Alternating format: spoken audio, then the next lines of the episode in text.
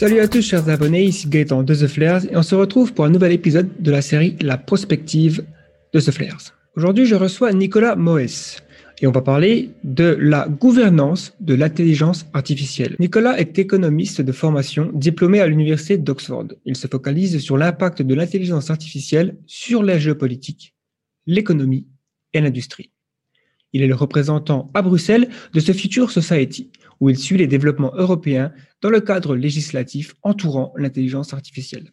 vous pouvez choisir de regarder hein, ce, podcast directement sur YouTube ou alors de le télécharger sur votre téléphone et en cherchant The Flares sur une application de podcast, que ce soit Apple Podcast ou Google Podcast ou euh, celui que vous préférez profitez-en pour vous abonner euh, et surtout mettre des petites étoiles, euh, nous dire si vous aimez ou pas nos contenus. Ça permet voilà, aux algorithmes et aux différents moteurs de recherche de nous recommander un peu plus et de faire de ce podcast quelque chose qui est un peu plus répandu sur Internet, ce qui nous aide et je vous serai euh, vraiment voilà, reconnaissant hein, si vous pouvez prendre le temps de noter ce podcast.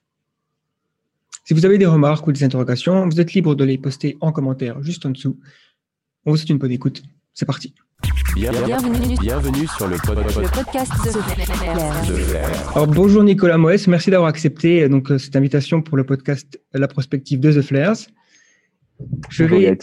merci beaucoup pour l'invitation. Pas de problème, je vais directement te, demander bah, est-ce que tu peux te présenter et sur quoi est-ce que tu travailles en ce moment? Je suis un, chercheur en politique de l'IA euh, à The Future Society et pour l'instant, je travaille sur toutes les problématiques de, l'IA qui sont discuté par la, la, la, Commission européenne. Donc, la Commission européenne a établi une euh, proposition de loi pour gouverner l'intelligence artificielle et je me spécialise là-dedans jusqu'à présent. Donc, euh, c'est le projet principal sur lequel je travaille.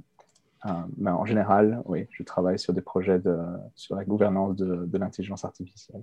Et tu fais aussi partie donc de, de The Future Society. Est-ce que tu pourrais parler un petit peu de cette. Euh, alors, c'est quoi C'est une institution, une ONG C'est une ONG internationale, oui. Donc, The Future Society est, enregistrée aux États-Unis, à Boston. Euh, c'est une 501c3 là-bas. Et euh, son objectif est d'assurer le développement, le déploiement et l'utilisation responsable de l'intelligence artificielle pour le bénéfice de, l'humanité. donc, nous faisons de la recherche, nous conseillons et organisons des séminaires pour informer les décideurs et les citoyens concernés par les technologies de l'IA euh, et en général, nous, nous, sommes vraiment actifs sur, euh, sur, sur les, débats, euh, les débats sociétaux qui concernent l'intelligence artificielle. Et donc, ça consiste à faire des, des événements, des, des, conférences. vous avez une présence sur les réseaux sociaux aussi?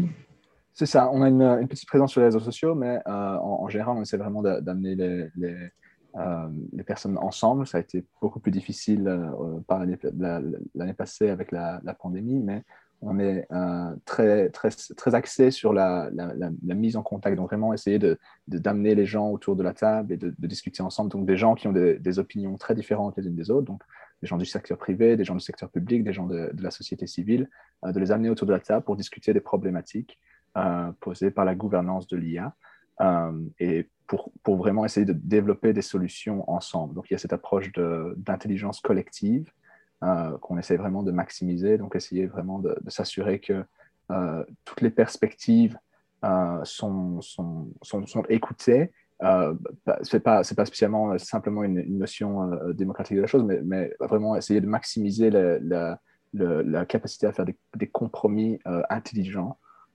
sur, les, sur, la, sur la gouvernance des, nouvelles technologies, de l'intelligence artificielle en particulier afin de, s'assurer que la, société du futur, hein, donc c'est dans le nom euh, de The Future Society, donc euh, afin de s'assurer que la société du futur soit vraiment une, société euh, où le, progrès technologique n'est pas associé à, des, à, plus de problèmes ou à plus d'inégalités ou ce genre de choses. Donc, parlons-en hein, de, ce sujet de la gouvernance de l'IA. Donc, en anglais, c'est AI policy, c'est le terme souvent utilisé. voilà, mm-hmm. En français, souvent donc euh, gouvernance politique de l'IA ou gouvernance de l'IA en général. Euh, comment on peut résumer euh, ce, finalement champ d'études? Ben, c'est, difficile à résumer, mais en gros, moi, mon approche, la, façon dont je le conceptualise, c'est vraiment l'ensemble des normes et des règles que nous établissons autour du développement, du déploiement et de l'utilisation de, cette technologie. Hein. et ces règles prennent différentes formes. Donc, à l'échelle du citoyen, par exemple, ça pourrait euh, être des normes euh, de parents des parents qui établissent des normes pour, pour leurs enfants, pour ne, pas, pour ne pas que leurs enfants soient trop souvent seuls en contact avec des, des chatbots intelligents qui, se, qui, se, qui, se, qui, sont de plus en plus actifs, on va dire, et commercialisés. Euh, ça peut être toujours à l'échelle du citoyen. Un entrepreneur qui, est en train de recruter son premier stagiaire, par exemple, va euh, établir comme règle pour lui-même euh, de revoir tous les CV qui ont été présélectionnés par son, petit algorithme ou son, software, son, logiciel de, sélection et de gestion des, candidats.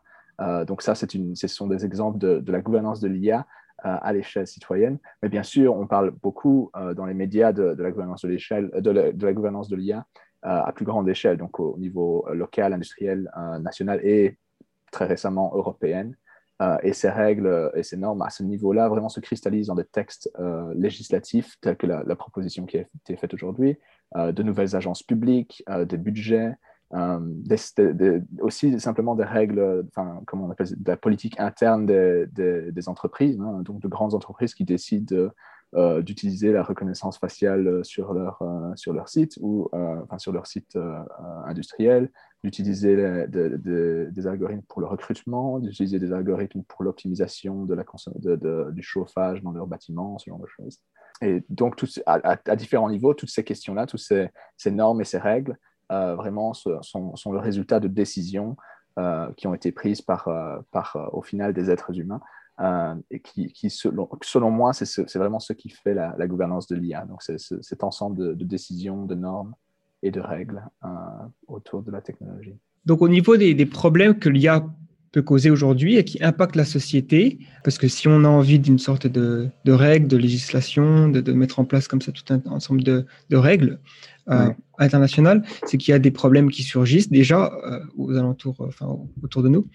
quels sont ces problèmes qui sont au cœur des discussions aujourd'hui dans la gouvernance de l'IA? Je pense qu'il y a, deux, deux, catégories. Donc, certaines qui sont vraiment des, des, problèmes sociétaux et dont on parle assez souvent, et puis des, problèmes un peu plus géopolitisés, enfin, donc des, problèmes qui concernent plutôt les nations plutôt que le citoyen. Au niveau des citoyens, encore une fois, euh, l'impact sur la société de l'IA est, assez vaste. Hein. Il, y a, beaucoup de choses positives, mais ici, euh, vu qu'on parle des problèmes, euh, je, pense qu'il faudrait citer l'utilisation de l'IA pour la reconnaissance faciale, la reconnaissance des émotions ou tout ce qui est l'utilisation des données biométriques pour, la, pour reconnaître et identifier quelqu'un. Les, billets, bien sûr, billets ratios, billets, des, des, billets contre euh, contre des, minorités euh, ethniques, des biais contre les, femmes aussi qui sont aussi euh, répandus dans les, dans les algorithmes. C'est aussi un, gros problème. Et enfin, le, profiling, donc l'utilisation d'intelligence artificielle pour, pour vraiment utiliser les données en ligne et pour, pour optimiser, je sais pas, le, le, marketing, optimiser le, contenu et ce genre de choses. Et euh, cette technologie-là, cette, euh, cette, approche, cette utilisation de la technologie-là a euh, déjà causé par le passé une, polarisation certaine. Donc, l'utilisation de l'IA qui souffre d'un défaut d'alignement peut mener à une polarisation de, la, de la communauté. Donc, je pense que ici, les, exemples tels que Facebook sont, sont, viennent, très vite à l'esprit, mais, pas seulement. ça, peut, ça peut être un peu partout.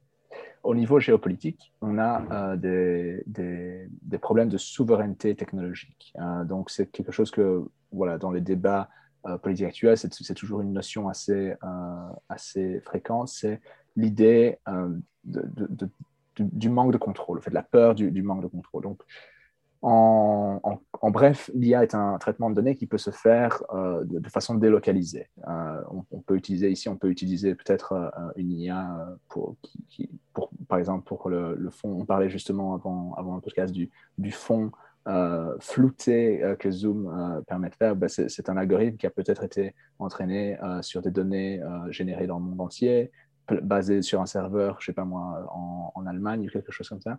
Donc il y a, il y a une certaine délocalisation du, du service rendu. Donc ça, implique très souvent une chaîne logistique transnationale, donc comme des serveurs basés en Europe et détenus euh, par des acteurs américains, des puces électroniques qui viennent de Taïwan, donc des puces électroniques pour faciliter la, l'entraînement de, ces, de, ces, algorithmes, les données qui, sont, qui viennent du monde entier et qui sont traitées en Chine, ou les réseaux, les réseaux Internet détenus par un consortium international, et pour finir avec un service fourni par une multinationale, disons américaine, mais à un consommateur basé en, Tunisie. Donc, on a vraiment un aspect transnational assez, assez important. Euh, il y a cet aspect intangible aussi qui fait qu'il euh, y, a, y, a, vraiment très peu de, contrôle déjà sur l'aspect matériel de la chose. Euh, et vu le peu de confiance qu'il y a entre certaines de ces, nations, l'interdépendance générée par cette chaîne logistique est perçue comme une vulnérabilité. on se pose la question, que se passe-t-il si un des, acteurs de cette chaîne logistique profite de l'opacité ambiante pour abuser de son contrôle et siphonner des données ou, biaiser des résultats. Euh, c'est des questions, c'est des hypothèses, ça ne veut pas spécialement dire que ça se passe euh, réellement comme ça, mais la possibilité que ça se passe est suffisante à, à, générer ce sentiment de vulnérabilité. Donc, en réaction à, cette, euh, à ce nouveau modèle d'affaires intangible, à cette nouvelle chaîne logistique de, de, logiciels et de, de services logiciels, on va dire, il y a, une, euh, euh, par exemple en Europe, une, décision de, s'orienter vers une, stratégie industrielle qui assure un peu mieux le, contrôle sur les technologies de l'IA. Euh, je parle de l'Europe, mais c'est pareil en Chine, c'est pareil aux États-Unis, bien sûr, et dans, plusieurs autres pays. L'ambition, idéalement, ce serait de, pouvoir rapatrier, on va dire, beaucoup de ces, ces services, de ces, de ces, éléments de la chaîne logistique sur le territoire qui est sous contrôle. Euh, mais, mais, voilà, c'est le fait que les décideurs sont séduits par l'idée d'une de, stratégie industrielle un peu plus euh, souveraine, on va dire, hein, qui assure la, souveraineté technologique, est un des, un des gros, une des grosses tendances, une des grosses problématiques euh, géopolitiques.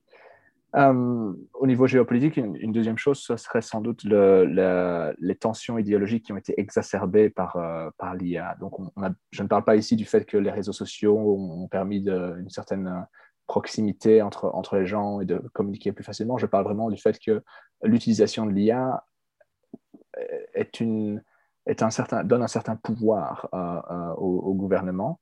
Euh, et certains gouvernements sont, ont utilisé l'IA de façon telle que, qui sont en opposition avec, avec les, les, les gouvernements d'autres euh, d'autres pays, on va dire, donc des valeurs des autres gouvernements. Donc ici, l'utilisation de l'IA par la Chine euh, vient, vient, à l'esprit, bien sûr, qui est, très différente de celle qui en est faite en Europe et, aux États-Unis.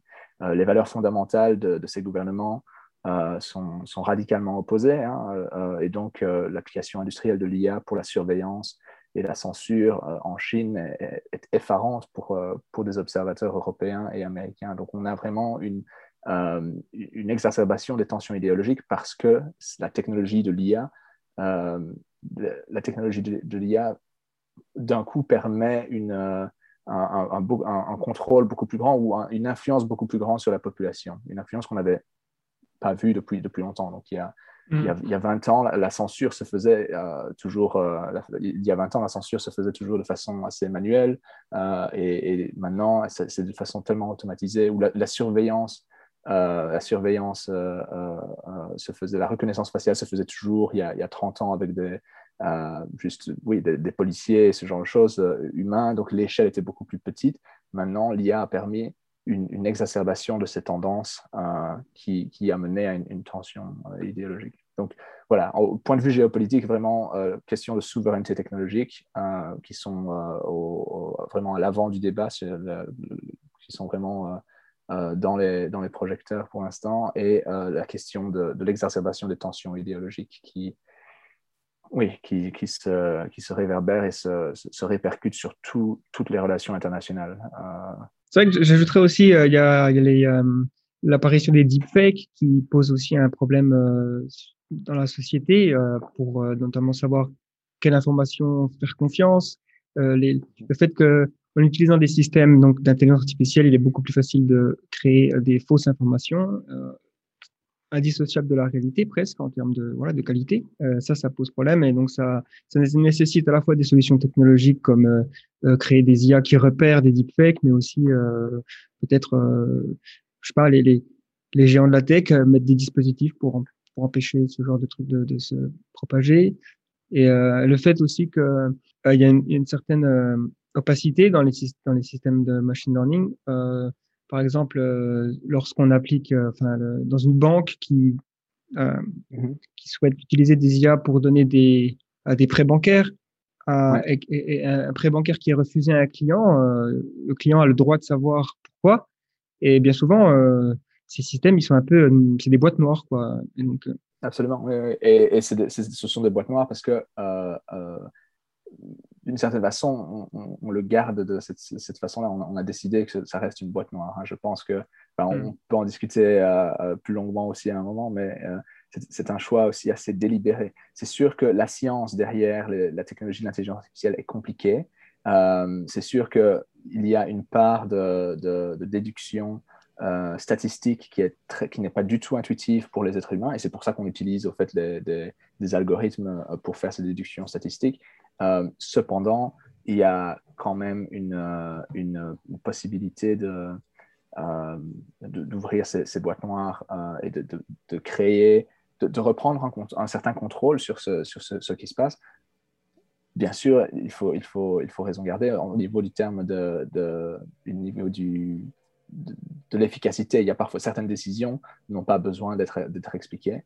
Euh, mm. D'autres décisions, sans doute, euh, qui, qui, affectent la vie des gens, telles que le refus d'un prêt, euh, prêt immobilier, est, en effet important.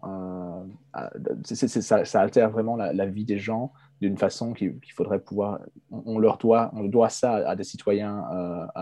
c'est une explication qu'on leur doit. donc, c'est important de pouvoir ouvrir cette boîte noire et, et contrer un peu l'opacité cela étant dit, euh, même avant l'utilisation d'algorithmes, il y avait énormément de décisions qui étaient faites de façon assez euh, euh, obscure et arbitraire. je pense que la bureaucratie en général, donc le, fait que certains services publics décident de rejeter une, candidature pour raison X ou Y, le résultat qu'on obtient, c'est un oui ou un non. On n'a pas les explications et la, personne en face de soi ne peut pas t'expliquer non plus pourquoi est-ce que dans les euh, dans les, arcanes du système, on va dire, euh, bureaucratique. Euh, ça n'a pas été expliqué. Donc voilà, ce problème d'opacité des décisions n'est pas propre à l'IA. L'IA, bien sûr, encore une fois, en, souffre beaucoup. Hein, et donc c'est pour ça qu'il faut se, pencher sur la question.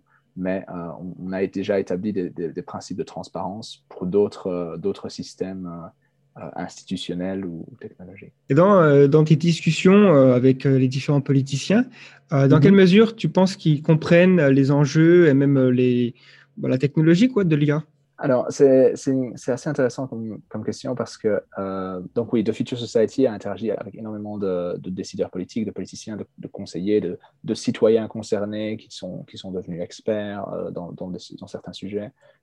Et, et, donc, euh, je pense que c'est très intéressant de se retrouver un peu euh, euh, au milieu de cette communauté de personnes qui, sur les, cinq dernières années, se sont posé la question de OK, comment est-ce qu'on va, comment est-ce qu'on va s'assurer que on a une, adoption responsable de l'intelligence artificielle de par la société. Donc, en, général, reconnaître l'aspect humain de la chose est déjà une très bonne chose, déjà une très bonne, un, très bon progrès. Hein. Donc on a, ce sont des décisions qui sont prises par des êtres humains et il faut en effet se poser la question de si oui ou non ces êtres humains comprennent euh, les enjeux actuels et, futurs.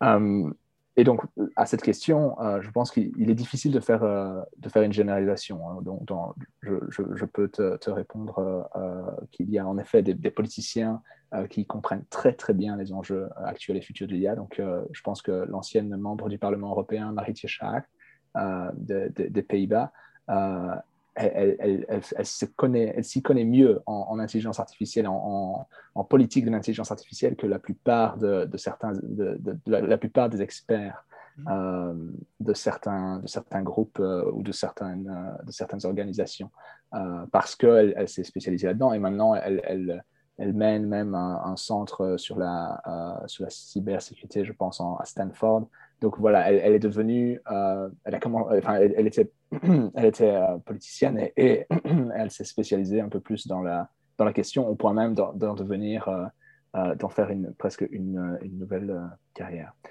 D'autres comprennent beaucoup moins, les, beaucoup moins les, les, implications, les enjeux de, de l'IA. surtout, voilà, il y a certains, certains qui, qui ne qui ne prennent en compte que les avis des, lobbyistes sur la question et euh, qui rédigent leurs propositions de loi vraiment en fonction de ce que de, la dernière conversation téléphonique qu'ils ont eue.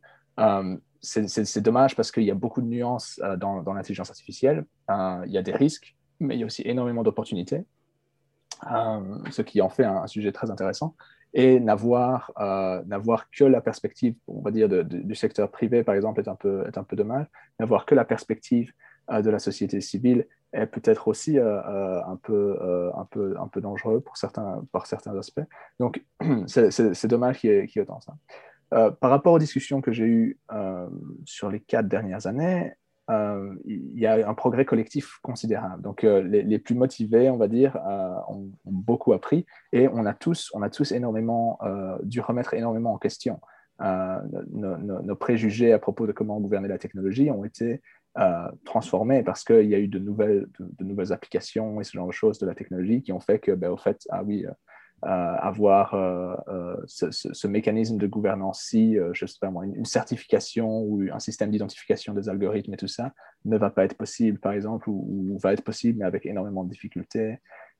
c'est quelque chose, c'est assez, je suis assez positif au niveau du, du progrès que la, les, décideurs et que les, citoyens concernés, on va dire, et les, experts ont fait. Quand je pense de, à ce, progrès, je, pense surtout au, niveau européen, parce que le niveau européen est très intéressant vu la, récente, euh, la proposition de loi euh, très récente, euh, qui, va vraiment cristalliser certaines de ces, de réflexions en, une, en, une, régulation contraignante pour, pour énormément d'organisations. Et de savoir si les, il est important de savoir si les, décideurs au niveau européen euh, comprennent les enjeux euh, de, l'IA. Euh, et je pense que, en tout cas, moi, je, le vois ici, étant basé à Bruxelles, je le vois de façon, on va dire, anecdotique, qu'en effet, il y, a de, très bonnes intentions dans l'ensemble. il y a une certaine humilité parmi la, la plupart des, décideurs et des, des, fonctionnaires européens en charge d'essayer de, de, concocter vraiment cette loi, cette première, cette première loi sur l'intelligence artificielle il y a eu beaucoup d'efforts. Euh, donc, euh, ces, fonctionnaires ont été très réceptifs aux, rencontres avec des experts sur le sujet. Il y a eu des consultations. donc, il y a une certaine, on sent vraiment une certaine euh, humilité. J'ai même entendu parler de fonctionnaires qui lisaient sur le sujet de l'IA et des, risques de l'IA et des opportunités de l'IA, qui lisaient des, livres durant leur temps libre. Donc, malgré, la, malgré la, ce, qu'on dit parfois des, fonctionnaires, je pense que ce sont de très bonnes de, très bonnes nouvelles. Je, ne dis pas que c'est tout le monde, bien sûr, mais le fait que, ça existe est, suffisant pour, pour, donner beaucoup d'espoir. Euh, plus spécifiquement, au niveau, au niveau du talent, il y a par exemple l'ancien conseiller spécial pour l'IA de DigiConnect, euh, Eric Badiquet, qui, était, qui est toujours euh, un docteur en sciences, en sciences de l'ingénieur et, qui, était spécialisé, on dire, sur l'électronique numérique. donc ça, c'est quelqu'un qui a eu énormément d'influence sur, les, discussions en interne euh, et qui, était manifestement, euh, voilà, qui, avait une, certaine, une certaine éducation euh, pertinente sur le sujet. Un des commissaires très impliqués sur le sujet de l'IA, Thierry Breton, ton, ton, compatriote, je crois, qui, était lui-même, enfin, il est toujours, lui-même ingénieur et a, travaillé dans plusieurs entreprises tech. Il préside même une association sur la, sur la recherche et la technologie. Et il, a écrit, euh, euh, il a écrit des, romans de, de, prospective euh, future. Ce n'est pas de la science-fiction, comme il le dit lui-même, c'est de la prospective, donc un peu de, futurisme. donc je pense que lui aussi, étant, étant une des personnes les plus influentes sur ce, débat-ci, comprend les enjeux aussi sur le long terme. les enjeux futurs de, l'intelligence artificielle. Donc, il y a un respect du savoir qui est, fondamental à une bonne prise de décision. Euh, et je pense qu'au niveau européen, on a, réussi à avoir euh, ce, respect du savoir. Ce n'est pas parfait, bien sûr. Enfin, ce sont des décisions très politisées. Donc, l'humilité euh, scientifique, l'approche scientifique n'est malheureusement pas suffisante pour que ces décisions restent légitimes. Et il y a énormément de, lobbying qui se fait. il y a énormément de pression politique pour, d'autres raisons, de, beaucoup de, symbolisme aussi, qui est des actions symboliques qui sont faites. Donc, bien sûr, voilà, on, se retrouve avec une proposition, une proposition de loi, un projet de loi qui est très euh, qui est loin de ce qu'un un expert qui ne considérerait que, l'expertise comme, euh, euh, contribution suffisante pourrait, apporter. Mais, même parmi les experts, hein, même parmi les experts, il y a des, des, divisions. Les experts sont très politisés aussi, et c'est aussi quelque chose où voilà, on, essaie de faire le, le meilleur de ce qu'on a, le mieux de ce qu'on a. Donc, tu as mentionné cette proposition de loi, elle est attendue pour quand? Il y a une date, un, peu, un horizon? Alors, oui, donc euh, ils ont. Euh, le, projet de loi a été publié le, 21 avril. Euh, il va y avoir des discussions entre le, Parlement et le Conseil pour, les, pour les, on va dire, entre six mois et deux ans ou deux ans et demi à venir. Donc, c'est là que l'incertitude croît. Donc, c'est vraiment là qu'on va voir un peu comment ils se mettent d'accord sur le, projet de loi. Euh, donc, ça, peut, ça prendra six mois et même trop court. Je pense que ce sera entre un et, deux ans et demi. Euh, un an et deux ans et demi de, discussion, euh, peut-être plus. Hein. Il, y a des, dossiers très compliqués qui ont pris, qui ont pris plus d'années, plus, plus, que, plus que deux ans et demi, plus de deux ans et demi pour, pour, être, pour être enfin validés. S'ils arrivent à, un accord, si le, Conseil européen et le, le, le, Parlement européen arrivent à un accord, il y aura alors une, euh, une période de deux ans entre la, on va dire la, mise en place, l'entrée en vigueur de, la, loi et euh, son, entrée en vigueur effective, on va dire. Donc l'entrée en vigueur légale euh, s'accompagne d'une période de deux ans avant que ça ne soit en vigueur. Donc on, parle ici de, de, quelque chose entre minimum trois ans avant que ça, ça n'entre en vigueur. Euh, et euh, ça pourrait même aller à 5, 6 ans ou quelque chose comme ça avant que, hmm. cette loi entre en vigueur. Mais bon, euh, il, faut, il faudra voir un peu comment les débats évoluent. Les, les, positions du Parlement et du Conseil sont, sont, très divergentes, donc il va, falloir beaucoup, il va y avoir beaucoup de travail pour essayer de, réconcilier un peu l'aspect, le, on va dire, politique de la question. C'est vrai que 5-6 ans, ça paraît beaucoup. Quand on se considère les, euh, enfin, à l'échelle du développement technologique, c'est incroyablement euh, lent, dans le sens où euh, il peut se passer tellement de choses en, 5-6 ans. Mais c'est vrai que ça prend du temps, ces débats. Ça prend du temps, oui. Et, euh, une question un peu plus euh, prospectiviste, justement, euh, c'est au niveau de ce qu'on appelle AGI ou intelligence artificielle générale, ou voire même super intelligence artificielle, sont, sont des thématiques qui sont fascinantes, que j'ai déjà beaucoup abordées sur la chaîne.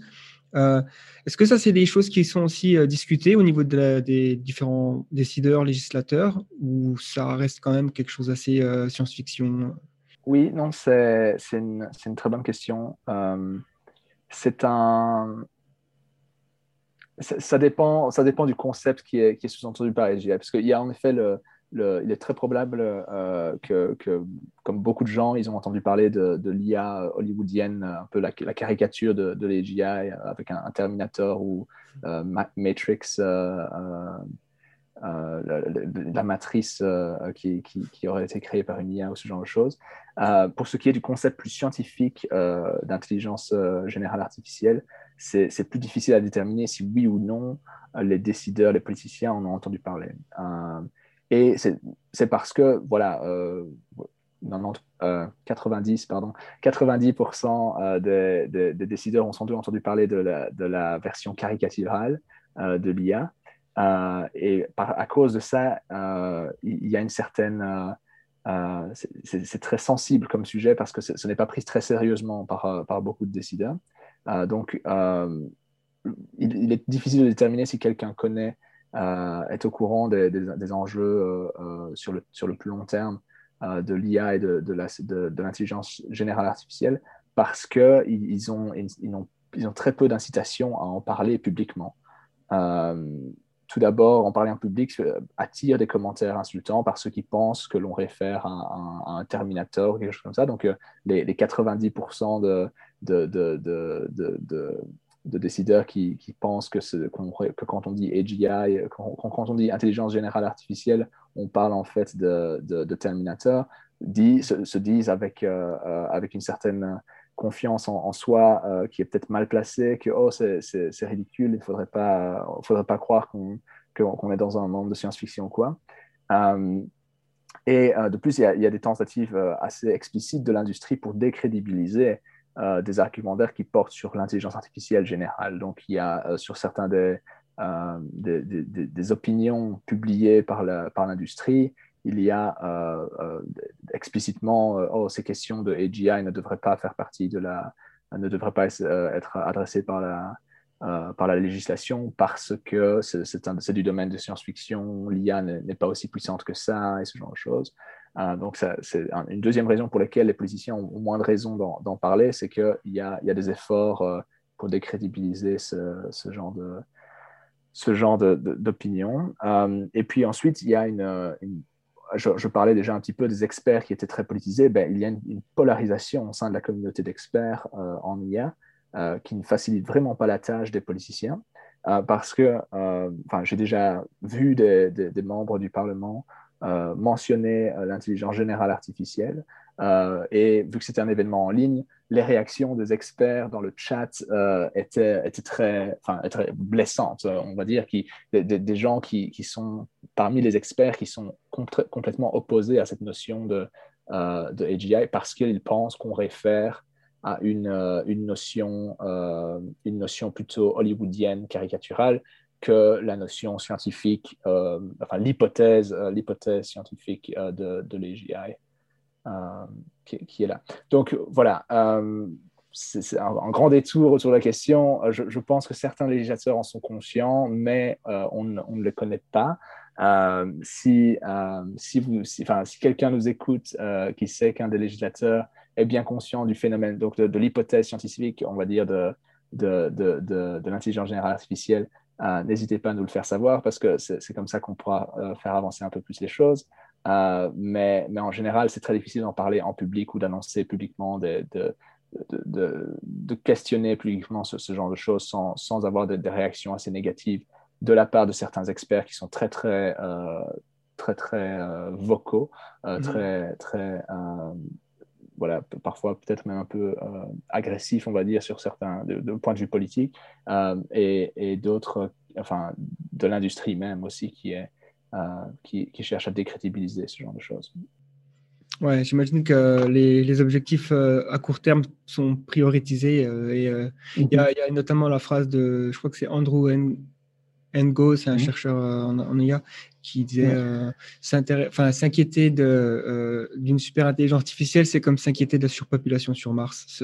ça montre bien qu'il y, a cette tendance à dire ok, c'est peut-être possible de créer une mhm. intelligence artificielle qui est une sorte de généralité euh, niveau humaine, mais c'est pas pour tout de suite et donc ça sert à rien de s'y inquiéter on va, on va, dire les, timelines euh, associés, associés avec les GI vont, vont vraiment de, du, du, 5 ans à, 50 ans parmi les experts. Il y a, il y a beaucoup de, beaucoup de, on va dire de, désaccords euh, et de, de, divergences parmi les, les, hypothèses parce que ça, ça, peut prendre plusieurs formes aussi. Hein. donc il y a plusieurs trajectoires, on va dire, euh, qui pourraient être utilisées pour ça. Enfin, ouais, bref, comme, comme, comme, comme tu le dis, il y a pas mal de personnes qui s'expriment publiquement à ce sujet. Euh, et qui ont des, opinions très divergentes. Donc, je pense que pour quelqu'un comme un décideur politique qui, qui, peut avoir lu un livre ou l'autre et qui, qui, est depuis lors qui conscient du, risque que ça, ça pourrait poser, euh, ça doit être assez difficile de se dire bon ben, je vais être, devenir un, des, un des euh, advocates, un des champions, on va dire, de la, de la mitigation du risque, euh, hmm. du risque de l'intelligence artificielle généralisée. D'autant plus que je pense que les personnes qui sont vraiment inquiètes euh, au sujet d'une, d'une, d'une super IA euh, mal alignée, ce seraient donc des, des, gens qui travaillent dans des instituts comme le Future of Humanity Institute ou Future of Life mhm. Institute, pensent plus que ça viendra plutôt de, du design de ces IA plutôt que des législations. Donc je pense que c'est aussi ça. Oui, c'est ça. Donc, il y a, euh, les législations ne pourraient servir, ne, ne vont, pas générer euh, euh, une, intelligence artificielle générale, mais c'est plutôt les législations vont être utiles pour inciter les, développeurs ou les, investissements dans, la, question, la problématique de l'alignement dont on a parlé un petit peu, et ce genre de choses. Donc, c'est vraiment, les législations sont là plus pour, pour un peu sécuriser l'écosystème. Et, et, donc, les progrès ces dernières années au niveau de, donc, de la gouvernance de l'IA, est-ce que selon toi, elles ont été assez rapides ou plutôt lentes? C'est encore trop lent? Je, suis, je suis content qu'on ait la, cette conversation maintenant parce qu'on a vraiment, il y a quelque chose à montrer, on va dire, dans, avec cette, ce projet de loi euh, européen euh, sur, euh, sur, sur, sur l'IA. Hein. Donc, les, les, progrès sont substantiels, c'est sûr, c'est même très rapide, je dirais, mais c'est encore trop lent. c'est encore trop lent parce que, voilà, c'est vraiment une. Comme on, l'a déjà dit, quoi, la technologie évolue si vite euh, en, à peine trois ans, euh, voilà, les, les, deepfakes sont, sont devenus, euh, on va dire, on s'est retrouvé avec, avec un, début de discussion sur les deepfakes pour essayer de sensibiliser les décideurs. et, au fait, en trois ans, on n'a même pas eu le temps d'établir de, de, des projets de sensibilisation ou quoi assez accomplis que les deepfakes sont déjà partout. Donc, euh, euh, franchement, la, technologie évolue beaucoup trop vite et c'est pour ça que je trouve que c'est un trop. N'empêche que les progrès, comme je l'ai dit, sont substantiels. Donc, il y a, je n'ai pas vraiment le cadre pour faire la, comparaison, mais euh, en 2016, personne ne parlait de la politique de l'IA, mis à part de Future Society et, d'autres acteurs de la société civile. Ça restait quand même très niche, hein, comme on dit. enfin, donc c'est très, c'était son, petit, euh, son petit monde à soi, très, très, très à l'abri du regard public. Euh, puis en, en 2017, ça, il y a eu une explosion d'intérêt avec la, Chine, la Russie, euh, les États-Unis, la France et l'OCDE qui se sont activés sur le sujet. L'Union européenne aussi, mais un peu plus tard, en 2018, hein, un, peu de, façon, ils ont, été très critiqués pendant les six mois entre, entre la, euh, on va dire, euh, avant, avant avril 2018 parce qu'ils ne faisaient rien ou ce genre de choses. Euh, mais voilà, ils ont aussi, en avril 2018, ils ont lancé leur, leur propre, on va dire, stratégie sur, sur l'intelligence artificielle. Et en à peine trois ans, donc, on, s'est retrouvé à avoir à, débattre d'un texte législatif dans l'Union européenne. Donc oui, trois ans de, la perspective de la, Silicon Valley, c'est énorme, c'est une, c'est une époque entière, mais d'un point de vue, d'un point de vue législatif, c'est assez rapide. D'un point de vue structurel, cette question de peu importe si c'est trop lent ou trop rapide, selon moi, je pense que pour la société, pour le bien de la société à l'avenir, euh, d'un point de vue structurel, on va vraiment devoir euh, améliorer la façon dont on, gouverne les, nouvelles technologies hein, et, avoir quelque chose qui permette aux institutions de se, mettre à jour plus, facilement, donc de, prendre des décisions plus vite, euh, des décisions mieux informées, plus légitimes, et, de pouvoir exécuter sur ces décisions de façon plus rapide. C'est un, des, grands défis, je pense, de la, de la, de la gouvernance. Donc, il y a eu, la, on va dire, le, défi de la gouvernance globale avec des problèmes globaux, euh, des tendances, euh, des, des, risques lents. comme le, changement climatique. On, on, a réussi à adapter un peu la, la, gouvernance de la société humaine, on va dire, grâce à des, innovations des innovations telles que le GIEC ou quelque chose comme ça pour établir une base de, preuves euh, et de, connaissances euh, factuelles, on va dire, sur le sujet, euh, légitime du point de vue global. c'est bien, c'est une bonne chose. On a réussi à, peut-être surmonter peut-être le, défi de, la gouvernance globale. Maintenant, pour ce qui est de la gouvernance technologique, avec des, problématiques qui évoluent très vite, des, modèles d'affaires qui évoluent, qui évoluent très vite, il va falloir qu'on innove de, façon enfin, de la même façon qu'on a dû innover pour le changement climatique, pour la gouvernance du changement climatique, on va devoir innover pour la gouvernance des, technologies numériques euh, et, notamment de l'intelligence artificielle. Donc, oui, mm. ça, c'est un, un gros. Enfin, j'espère que certains des, euh, des auditeurs se, se, penchent sur la question de, de, la gouvernance du futur parce que c'est vraiment une, une, ça va être un sujet important pour la, la, la durabilité de notre, de notre société. Oui, c'est vrai qu'il y a souvent c'est voilà, euh, les nouveaux problèmes qui ont émergé euh, à la fin du XXe siècle sont globaux euh, et qui ne peuvent pas vraiment être résolus que au, sein de nos frontières. Donc, tu l'as mhm. mentionné, le réchauffement climatique. On a aussi donc la, le risque de, de, de, guerre nucléaire, quoi. Donc, depuis le 1945. Le concept de guerre totale n'est plus possible. On peut plus juste faire la guerre à son voisin comme avant. pose, ce qui pose quand même des, challenges aussi au niveau international et les tensions qui font peur. Mais il y a aussi donc évidemment les technologies émergentes et même aussi au niveau bioéthique, hein, enfin biotechnologie qui, qui, mène à des lois bioéthiques. et là aussi, on voit que des fois les législateurs sont un peu dépassés par la, rapidité des progrès, quoi, puisque avec CRISPR-Cas9, d'un coup, on a la possibilité de modifier très précisément le génome. Et donc, euh, qu'est-ce qu'on fait? Qu'est-ce qu'il faut interdire certaines choses ou pas? Ça devient mhm. tout de suite. Euh, est-ce qu'au niveau de l'ONU, il y a des, des, des, solutions, enfin, des, des, choses qui se passent aussi avec euh, Oui, donc au, niveau, on va dire international, il y, a, il y, a, des discussions. Bien sûr, il y a eu le, au niveau de l'ONU, il y a eu les, le UN Digital Panel. Euh, donc, en gros un, comité d'experts qui a été créé par l'ONU euh, pour discuter des problématiques de la, notamment de l'IA, mais, aussi de, la digitalisation en général, euh, qui, a été, voilà, qui a émis des recommandations, qui a lancé des projets. Ça, a quand même aidé pas mal. Donc, c'est une, une, une, initiative. L'ONU, maintenant, n'a pas énormément de de, pouvoir, hein, surtout dans un monde aussi polarisé que, le nôtre. C'est très, très difficile pour l'ONU d'avoir un impact euh, euh, euh, sur, sur, ces problématiques. L'UNESCO, qui est une des, agences officielles de, l'ONU, a, réussi. Donc, euh, l'UNESCO, c'est l'agence en, charge de, euh, je pense, éducation et culture. de, je ne sais pas l'acronyme en français, je, ne le connais pas. Ouais, moi non plus. donc, voilà, bref. L'UNESCO est aussi en train de, discuter d'établir un traité éthique sur la question.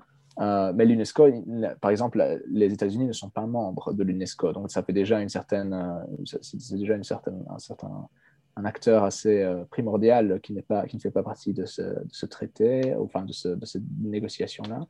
Ensuite, nous avons le, Conseil euh, de l'Europe, donc à ne pas confondre avec le Conseil européen, mais le Conseil de l'Europe, euh, qui est aussi un, groupe de, 45 pays, je crois, européens, en, plus de, des pays membres de l'Union européenne.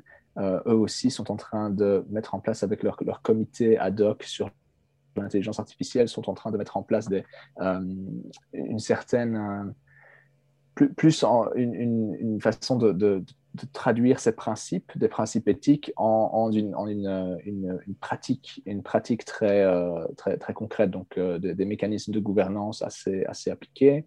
en plus de ça, il y a bien sûr le partenariat mondial de l'IA qui est plus une initiative dérivée du, G7, euh, donc avec la, France et le Canada, et, puis enfin, le, Royaume-Uni et les États-Unis qui sont bien sûr derrière, mais beaucoup d'autres pays au-delà du G7, beaucoup d'autres, une, dizaine d'autres pays au-delà du G7, je pense, qui sont euh, en, en, discussion aussi pour rejoindre ce partenariat mondial de l'IA qui est en fait un une structure pour, euh, pour des experts de tous ces pays pour discuter euh, de, que faire à propos de l'intelligence artificielle euh, en termes d'adoption, en termes d'automatisation du, futur, du futur, future of work et donc du futur de travail pour s'assurer l'innovation.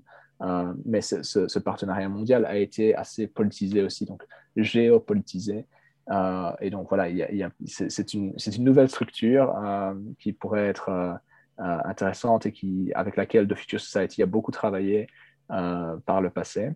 Euh, et enfin, je pense que au-delà de l'Europe, la, structure qui a eu le plus d'influence sur les discussions de la gouvernance de l'IA, c'est l'OCDE. donc l'OCDE, c'est l'Organisation de coopération développement économique, si je traduis bien en français.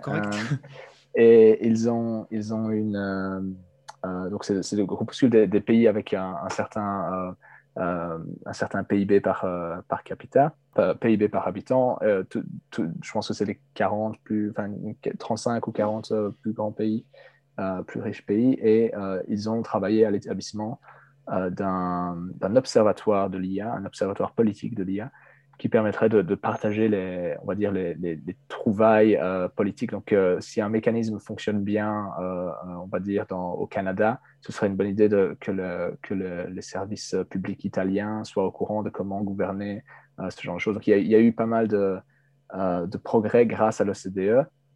qui, met qui a créé toute une, vraiment une, une, une fondation de, connaissances et de, de connaissances appliquées aussi, hein, donc de pas, purement théorique, mais, aussi pratique de comment gouverner l'IA, qui, qui, est en train de, se, de se, développer et d'être partagé parmi tous les membres de l'OCDE. Euh, de façon assez, euh, assez efficace. Et, euh, bien sûr, oui, l'OCDE a en 2019 publié ses, principes de l'IA. donc, c'est une, liste de principes à propos de comment gouverner l'IA mm-hmm. qui a été, qui a été on va dire, supporté, soutenu par les, non seulement les pays membres de l'OCDE, mais aussi les pays du, G20. Donc, certains pays tels que la Chine, l'Inde ont aussi euh, soutenu ces, principes. Ça reste, l'OCDE reste quand même les principes de, sur l'IA de l'OCDE restent les, seuls principes, je pense, euh, qui ont été, euh, on va dire, embrassés par autant de, par autant de pays. Ils, ne sont pas, ce ne sont pas des, principes légalement contraignants, ce sont des, bonnes pratiques, on va dire, des, ça, forme une guidance, on va dire, une, mm-hmm. un guide pour les, pour les, pays euh, membres de l'OCDE et aussi ben, pour les pays membres du G20, euh, ce qui est assez intéressant. C'est vrai que je n'étais pas au courant. Euh, j'ai pris connaissance des 36 principes d'Asilomar. Donc, c'est quelque chose qui est sorti en 2017-2018, je me sens, quelque chose comme ça. Donc, basé sur les travaux de Future of Life Institute, encore une fois. C'est ça, c'est ça, oui. Et donc, euh, ça m'avait fait plaisir de voir qu'il y avait eu quand même beaucoup de, signataires, des, des, gens très haut profil dans le monde de l'intelligence artificielle. Et euh, peut-être que les, je ne sais pas si ces principes de l'OCDE ont été, euh, ils ont pris, été informés peut-être par ces principes de Simar oui, donc il y, a, il, y a, eu des discussions. c'est sûr qu'on on a réussi, parce que The Future Society est au courant à la fois des principes d'isolement et aussi euh, était, euh, était sur, le, sur le groupe d'experts euh, en charge d'informer un peu la création de ces principes de l'OCDE. oui, il y, a, eu une, certaine diffusion. Mhm. on va dire par capillarité sociale, les, gens qui sont au courant d'une chose ben, réutilisent les, bonnes idées. mais, c'est vrai qu'en général, les principes d'Asilomar, le, le, plus grand succès, je pense, c'est le fait qu'ils aient été adoptés en Californie, comme, euh, je ne m'y connais pas trop, mais je pense qu'ils ont été, il y a l'État de, Californie a, euh, a, officialisé, on va dire, ces principes, euh, si je me souviens bien, en 2019 ou quelque chose comme ça aussi, ou en 2018 même. mais, mais, voilà, ce, encore une fois, c'est à cette époque-là, donc à cette époque-là, en 2018-2019, les principes n'étaient pas, pas contraignants. On ne parlait pas de, de textes légaux qui pouvaient être utilisés sur, euh, dans les tribunaux ou quoi. Non, ça peut informer le, comportement, mais ça, ne peut pas être euh, utilisé pour incriminer quelqu'un. Ouais, ok. Parce que j'imagine qu'aujourd'hui, euh, c'est vrai que c'est aussi intéressant de savoir si quel recours existe pour quelqu'un qui se fait, par exemple, je sais pas le terme deep, deepfaker. enfin, en gros, si on prend mon, ma photo, ma vidéo, on me fait dire quelque chose qui m'incrimine, quel recours j'ai euh, J'imagine que. Ça, ferait partie des premiers cas de, de, de, de ce type-là. Donc, euh, mm. les, tribunaux seraient sans doute. Euh, il y aurait pas mal de, recherches à faire sur le sujet avant de prendre une décision. et il faut, faut, bien s'assurer qu'en Europe, en tout cas, et en Australie aussi, hein, il y, a quand même pas mal de, de, protection qui, sont là, euh, sur euh, protection de la vie privée, euh, voilà, le vol d'identité est, puni par la loi. donc, il y aurait déjà énormément de, textes qui pourraient protéger les citoyens contre ce genre d'abus de la technologie.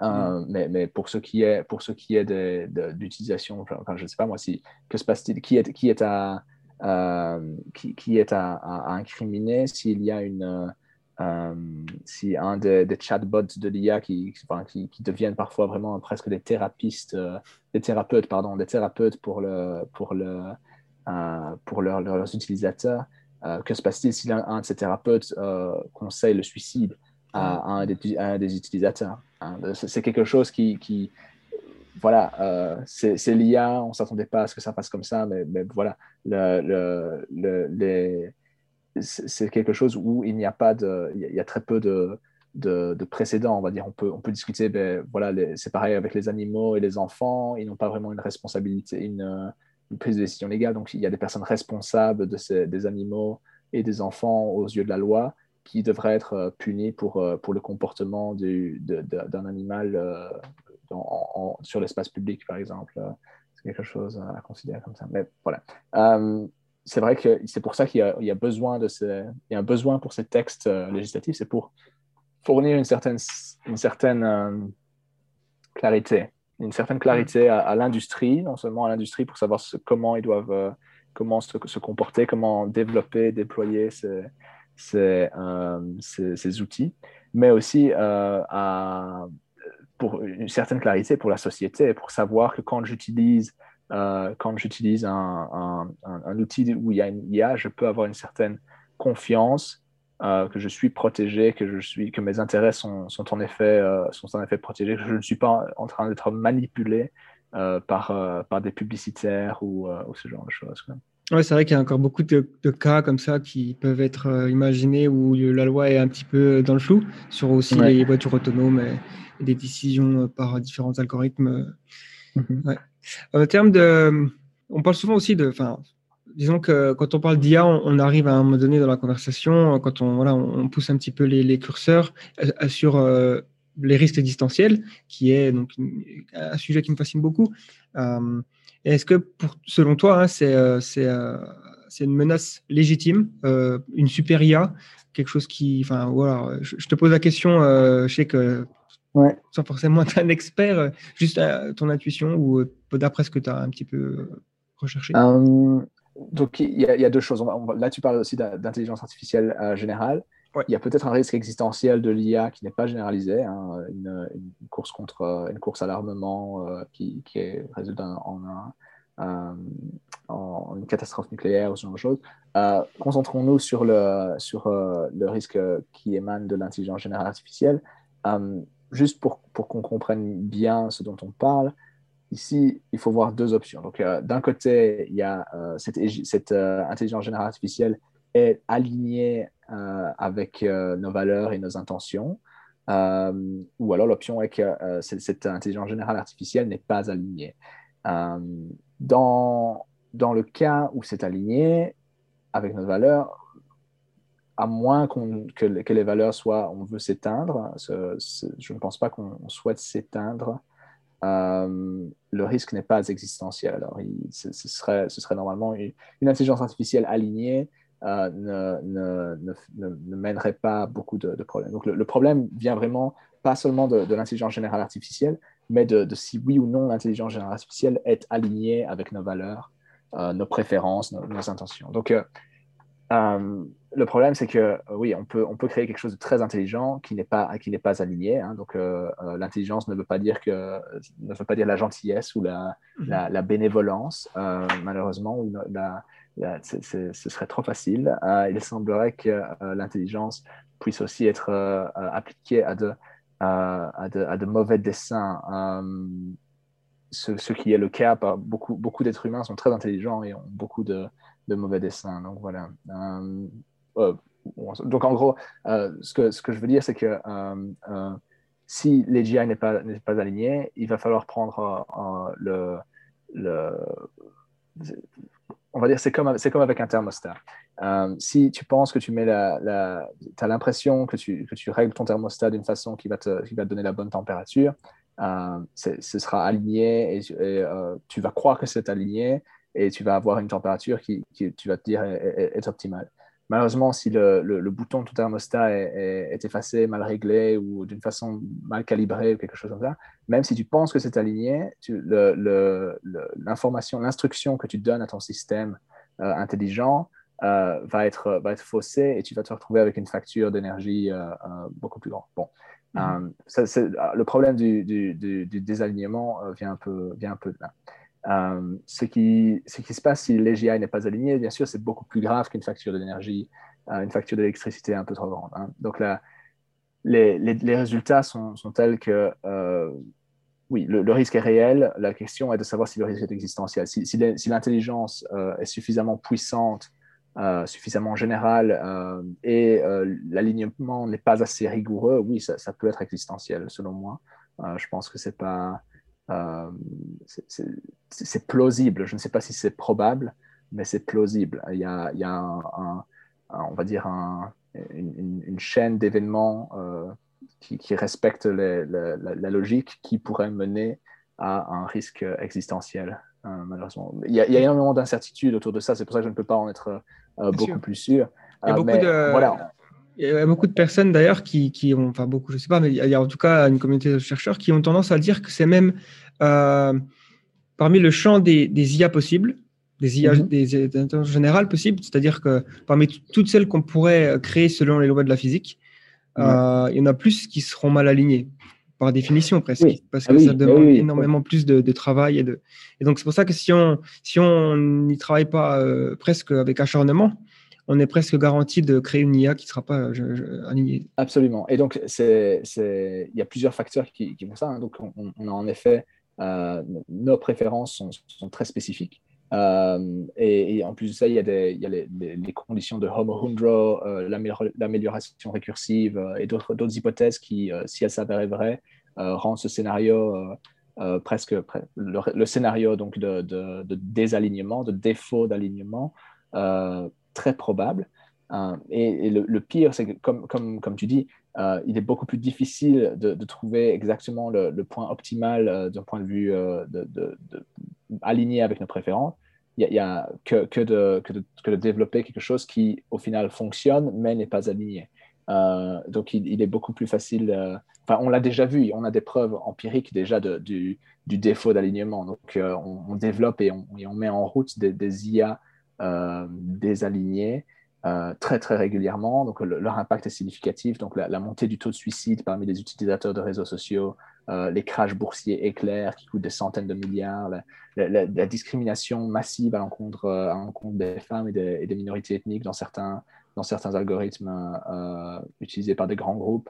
ce sont, tout ça, ce sont des preuves que on met en route des systèmes que, que l'on dont les, résultats ne sont pas désirés, des, résultats qui, ne sont pas, souhaitables, qui ne sont pas souhaités, mais qui, par accident, euh, se, retrouvent à être, euh, euh, se retrouvent à être mis en route. Et, le, problème, c'est que c'est c'est un peu aussi comme, la, discussion qu'on a eue avant avec la, la, société qui devra, qui devra mieux s'adapter. On va devoir pour ce genre d'intelligence artificielle très puissante, on va devoir euh, trouver des mécanismes de gouvernance extrêmement, euh, extrêmement euh, efficaces pour s'assurer que ce, soit, ce soit bien aligné. que l'intelligence artificielle soit bien alignée. et, dans, un, dans, un, contexte de course à l'armement, on va dire, mm-hmm. c'est-à-dire pas, pas d'un point de vue littéral, hein, mais il y, y, a une sorte de, de, de, Finalement, on sait que le pays ou l'entreprise qui développera, euh, enfin même euh, les, qui progresse, on va dire, plus vite que les autres, fait mhm. des, des, bons coups financiers. Donc en fait, il y a un appât du gain assez important. Et, mhm. donc on peut se dire que selon donc, dans une course comme ça internationale à l'IA, c'est plus difficile de trouver des accords et aussi dans le futur de trouver comment bien aligner les IA. Et donc en quoi ce contexte de course rend les, les, choses plus difficiles pour la législation oui, ah ben, euh, absolument. Et, comme tu dis, donc l'appât du gain, c'est une chose, mais il y a, aussi le, besoin de contrôle, le, désir fondamental pour, le contrôle, euh, qui explique les, deux courses, euh, enfin la course qu'on observe à, deux niveaux, comme tu l'as dit, la course au niveau international, mais la course au niveau commercial aussi. Donc, euh, euh, Google et Microsoft, par exemple, se font la course euh, pour, pour, pour développer des, systèmes, les, meilleurs systèmes et ce genre de choses. ce n'est pas ça, ce n'est pas prône, ce n'est pas, ça, ça, ça, va vraiment réduire les chances d'avoir un, un, alignement réussi parce que les, quand il y a une, cette notion de course, s'il il est plus coûteux euh, de développer ou de, de, s'arrêter pendant six mois pour faire un test de, safety ou pour développer une, euh, une, euh, enfin, une, étude qui permettra d'enfin développer la technologie qui alignera un algorithme avec la société. malheureusement, personne ne va, faire ne va s'arrêter six mois quand, quand il y a des, dizaines de d'algorithmes qui sont mis, euh, enfin, quand, quand, le marché est, aussi euh, appétissant, quoi, quand, il y a, toujours autant euh, d'intérêt, c'est beaucoup plus facile to move fast and break things. donc, c'est toujours plus facile d'essayer d'aller vite et de, casser les choses et puis de, les réparer par après s'il faut les réparer. c'est vraiment une, culture dans l'industrie du, développement du logiciel qui est on, on, va, on va lancer le, lancer le logiciel et au pire, on peut, on peut mettre, euh, faire une mise à jour avec un patch. Euh, euh, genre tous les jours, on pourrait, on pourrait créer un nouveau patch tous les jours s'il si, est, est, bloqué par après. Donc, c'est cette notion de, de, vraiment essayer de mettre le, le, minimum viable product, donc le produit viable le plus petit possible, minimum pour, hmm. et, puis, et puis de l'améliorer une fois que, c'est sur place. donc, ce n'est pas que théorique. Hein. On a déjà observé certains, certains acteurs qui sont bien conscients des risques euh, d'un défaut d'alignement euh, dans les GI, qui ont néanmoins euh, altéré leur priorité, ou plutôt leur sens de la, de la prioritisation pour ce, et, qui se sont retrouvés, malgré eux, à courir après des, systèmes beaucoup plus puissants sans, trop, investir dans la, dans la sûreté de l'IA, malheureusement. Donc, c'est quelque chose qu'on observe déjà au niveau, au niveau euh, individuel, au niveau euh, organisationnel et au niveau, ben, national, la politique des, affaires étrangères. Hein.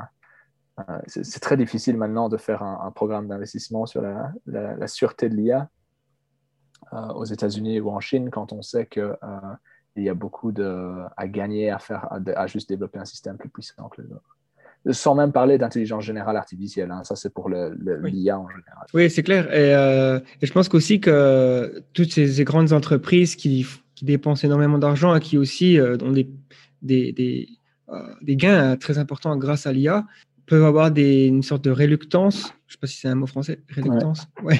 Réticence, ouais. Réticence, ouais. À, à, des régulations, à des lois, à des textes euh, voilà, de l'Union européenne qui va venir se mêler à leurs affaires. Euh, est-ce qu'ils collaborent, euh, d'après toi, de ce que tu vois dans, dans, ton travail, ou ils s'en foutent?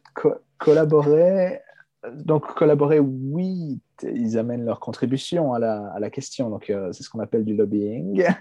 donc leurs contributions, leurs contributions sont en général dans, les intérêts, euh, dans leurs intérêts privés. C'est un devoir euh, vis-à-vis de, leur, de leurs actionnaires d'essayer de maximiser leur, leur profit. Hein. Donc ça, c'est un... Voilà, on se retrouve encore une fois où le, lobbying est, est, en, est vraiment pour, les intérêts, pour les intérêts privés, même si c'est communiqué d'une façon qui est très, très séduisante, très convaincante et et parfois même, oui, les intérêts privés sont alignés avec les intérêts publics. Donc parfois, il y a, une contribution euh, euh, authentique euh, pour le, bien public parce que ça, amène, ça amène à, des bénéfices privés aussi. donc il y a beaucoup de lobbying qui se fait pour l'instant à Bruxelles. C'est assez ridicule. Ces dernières années, j'étais déjà assez impressionné du nombre de, de, recrutement et de la, montée en puissance, on va dire, des euh, des, des, lobbyistes, des, des, professionnels des affaires publiques euh, sur le domaine de, la politique digitale et ce genre de choses. Euh, mais en plus de ça, donc ces trois derniers mois, depuis la publication non seulement de, de, la, du projet de loi sur l'intelligence artificielle, mais aussi celui sur les, services digitaux et celui sur les marchés digitaux, ainsi que sur la gouvernance des données.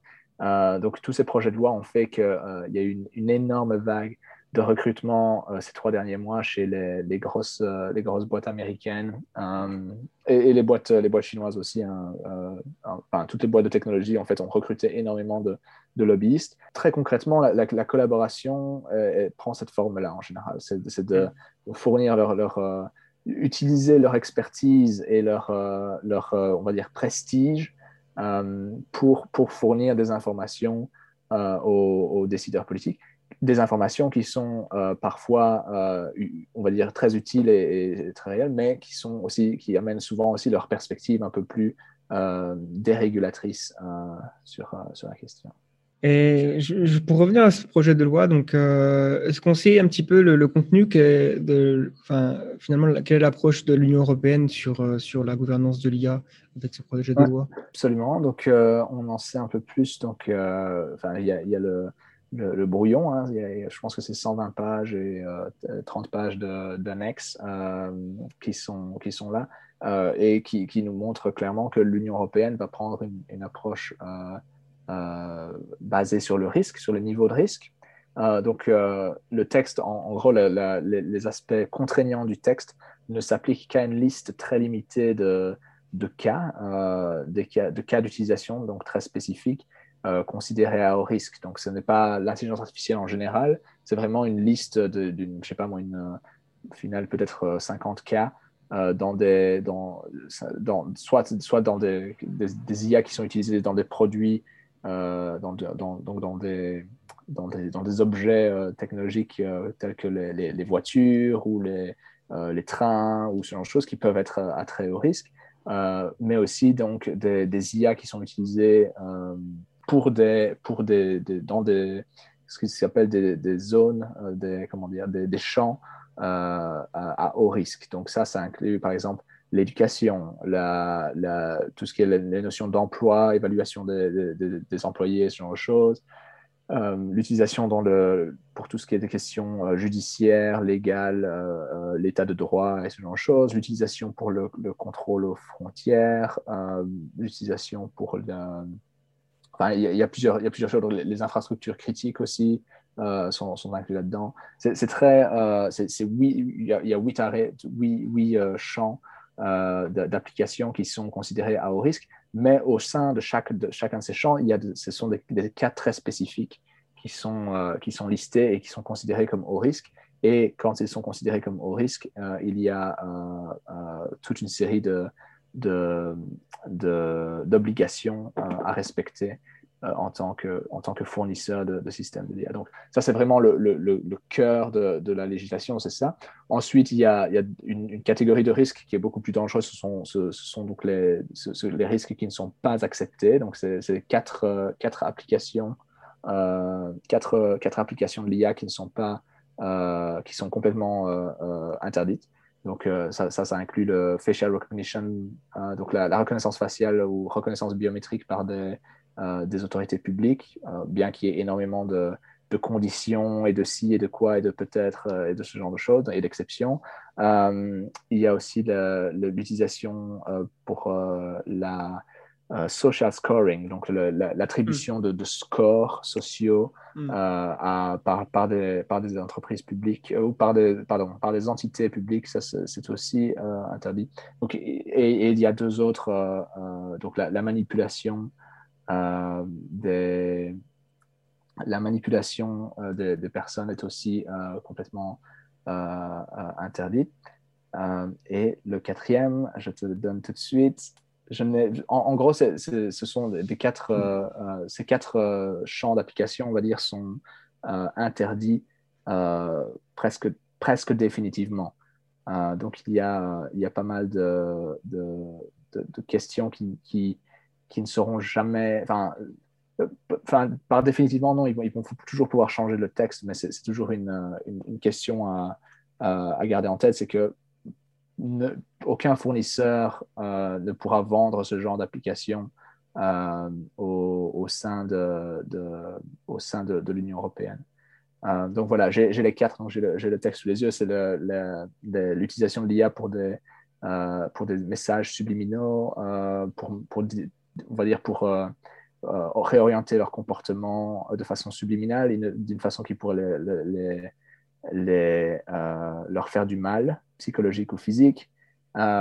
Les, des, IA qui sont spécifiquement développées pour, pour exploiter des, vulnérabilités donc et des groupes, de groupes plus vulnérables aussi, donc des IA qui sont faites pour discriminer ou ce genre de choses, c'est complètement interdit.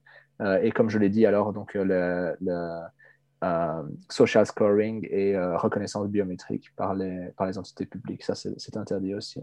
Et donc, ça, c'est quelque chose qui est, euh, qui est complètement interdit. En plus de ça, donc on, a maintenant, j'ai mentionné les, hauts risques, euh, il y a aussi les, les, trucs, euh, les, applications interdites, et enfin, il y a les applications pour lesquelles il y aura une, une, une obligation de, de, de, communiquer, d'informer les utilisateurs qu'ils sont en train d'utiliser une intelligence artificielle. Et ça, ça inclut euh, ben, les deepfakes, il faudra, il faudra faire euh, signaler que les vidéos ont été créées utilisant euh, deepfake, les, les, chatbots et ce genre de choses qui interagissent beaucoup. Et en gros, toute, application qui a énormément d'interactions avec les êtres humains. Donc, on pourra imaginer que les, j'imagine que les, les, voice assistants du genre, genre Alexa, Google, OK Google et euh, Siri, se, se, retrouverait à être, euh, se retrouverait à être euh, sous ce, sous ce, truc-là. Donc voilà, sous ce, sous ce, sous ce domaine. Pour le reste, la, la, Commission européenne n'envisage rien. pour l'instant, pour toutes les autres applications, donc les, toutes les applications de l'IA qui, sont, qui ne tombent pas dans les trois catégories reprises ci-dessus, se retrouvent à être vraiment ils encouragent seulement euh, euh, l'établissement de, code de conduite, euh, mais sinon, pas de, trop grands problèmes à, envisager pour cela.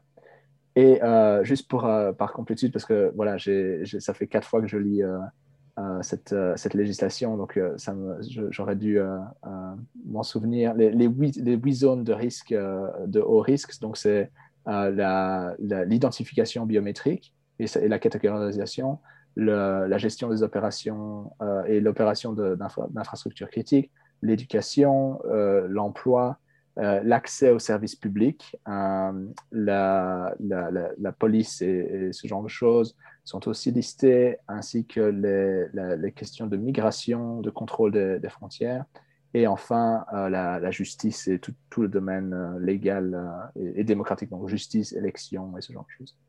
Mm. Euh, tout cela, donc ce sont les huit catégories qui ont été considérées comme euh, euh, à haut risque selon la, Commission européenne.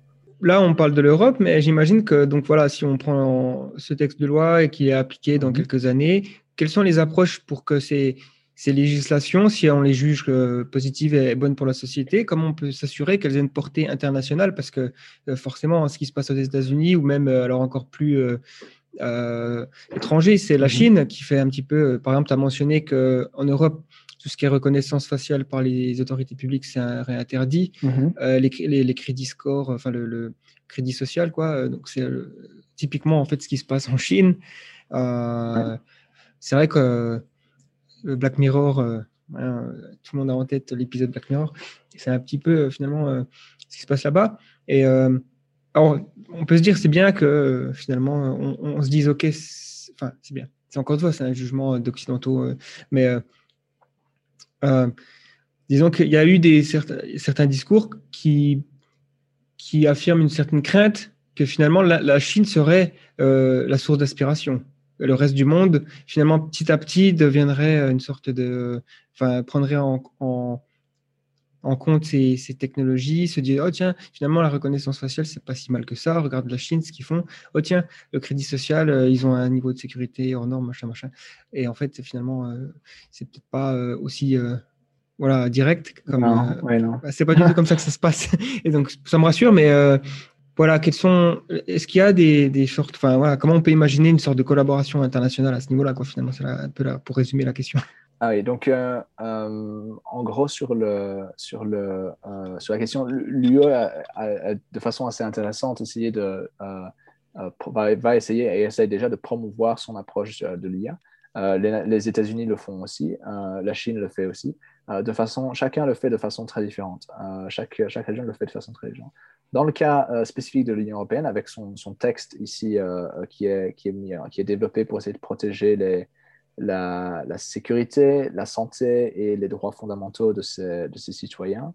Euh, L'UE va, va, à développer des, à, on va dire, à, imaginer des mécanismes légaux et des mécanismes économiques euh, euh, pour, pour altérer ça, et aussi des, mécanismes politiques, hein, comme, comme les autres. Donc, en termes de mécanismes légaux, la législation aura une, une portée extraterritoriale, Donc même, même en tant qu'organisation, que, basée à l'étranger, si mon intelligence artificielle se porte, enfin, influe la décision d'un citoyen européen, l'intelligence artificielle doit être conforme aux, régulations européennes. il y a ce mécanisme d'équivalence aussi euh, comme, euh, la RGPD avait ce mécanisme d'équivalence, donc euh, d'avoir en sorte une, sorte d'accord entre l'Union européenne et un pays spécifique pour dire que ben, les, les, fournisseurs de, de systèmes d'intelligence artificielle de ce pays-là sont, enfin, sont considérés comme conformes ou ce genre de choses de, façon plus facile. Donc, il, va y avoir vraiment des, mécanismes mis en place pour diffuser la, la notion du, la notion du, euh, euh, de, ce, de, ce texte, donc les, valeurs euh, portées par ce texte. Il y a des mécanismes économiques, donc la taille du marché européen incite les fournisseurs étrangers à s'aligner avec le standard européen, ça c'est bien connu, c'est un des, plus gros facteurs du, du Brussels Effect, hein, donc de, cette, de cette diffusion presque organique de la des législations européennes à l'étranger. donc, vu, que le, vu que le marché européen est, assez, est un marché euh, assez vaste, euh, mais aussi de personnes qui ont un, revenu assez haut. Euh, il y a un investissement dans, dans la qualité des produits qui se fait. et donc la qualité des produits, donc la, et notamment la conformité avec les, meilleurs, les meilleurs standards du monde, ou les, pas spécialement les meilleurs, mais les, standards du monde les plus stricts du moins. et enfin, donc les mécanismes politiques, c'est du genre la mise en place d'une infrastructure de test et d'expérimentation de renommée internationale. Donc ça, c'est dans les, dans les plans, euh, euh, dans les plans de la, de, la, de la Commission européenne pour l'instant, la création d'un système de sandbox, donc euh, la création d'un système de, de, de, test, encore une fois, de, de pilotes de, produits commerciaux qui pourrait être attractif pour, pour les PME et notamment les PME à l'étranger. la mise en place d'une alliance internationale pour l'IA, non, alliance internationale pour une IA digne de confiance euh, euh, Trustworthy AI en anglais. Euh, et donc, cette alliance est, en charge, c'est un groupe d'experts et d'organisations de, qui sont en charge de promouvoir l'approche européenne à l'étranger et de faciliter des dialogues. Donc, il y a, il y a vraiment une, des efforts délibérés de la part de l'Union européenne pour, pour, pour oui, disséminer son, approche. Euh, maintenant, les Nations, les, Nations Unies, les, États-Unis euh, sont en, effet aussi en train d'essayer de disséminer leur approche, notamment en disant à l'Union européenne d'arrêter de, faire la régulation. Euh, la, Commission nationale pour la sécurité et l'IA américaine, donc le, le, chairman de cette, de cette commission-là, a, de façon assez répétée, euh, demandé, presque même imploré parfois, l'Union européenne de ne pas réguler l'IA et de se concentrer plutôt sur le, enfin, ou de ne pas euh, surréguler l'IA et de se concentrer plutôt sur l'innovation euh, et, d'essayer de, de, de, rattraper les États-Unis. Comme ça, les États-Unis et l'Europe pourraient faire un, un, bloc d'opposition effectif à la, à la Chine, un bloc, un bloc d'opposition démocratique effectif. Euh, contre la Chine.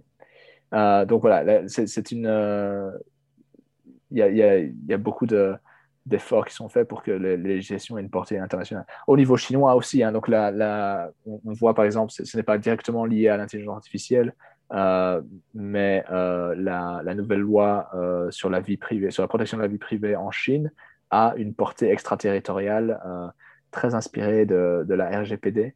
Euh, ce qui est assez intéressant. Euh, cette portée de cette, extraterritorialité, euh, si elle ne peut pas être mise en force, mise en, mise en vigueur, ben, on va dire mise en force par les autorités chinoises, ben, ça ne pose pas trop de problèmes. Mais vu que la Chine est tout aussi est un, est un grand marché pour beaucoup d'entreprises, de, il est tout à fait possible que des entreprises commencent à se conformer à, des règles chinoises.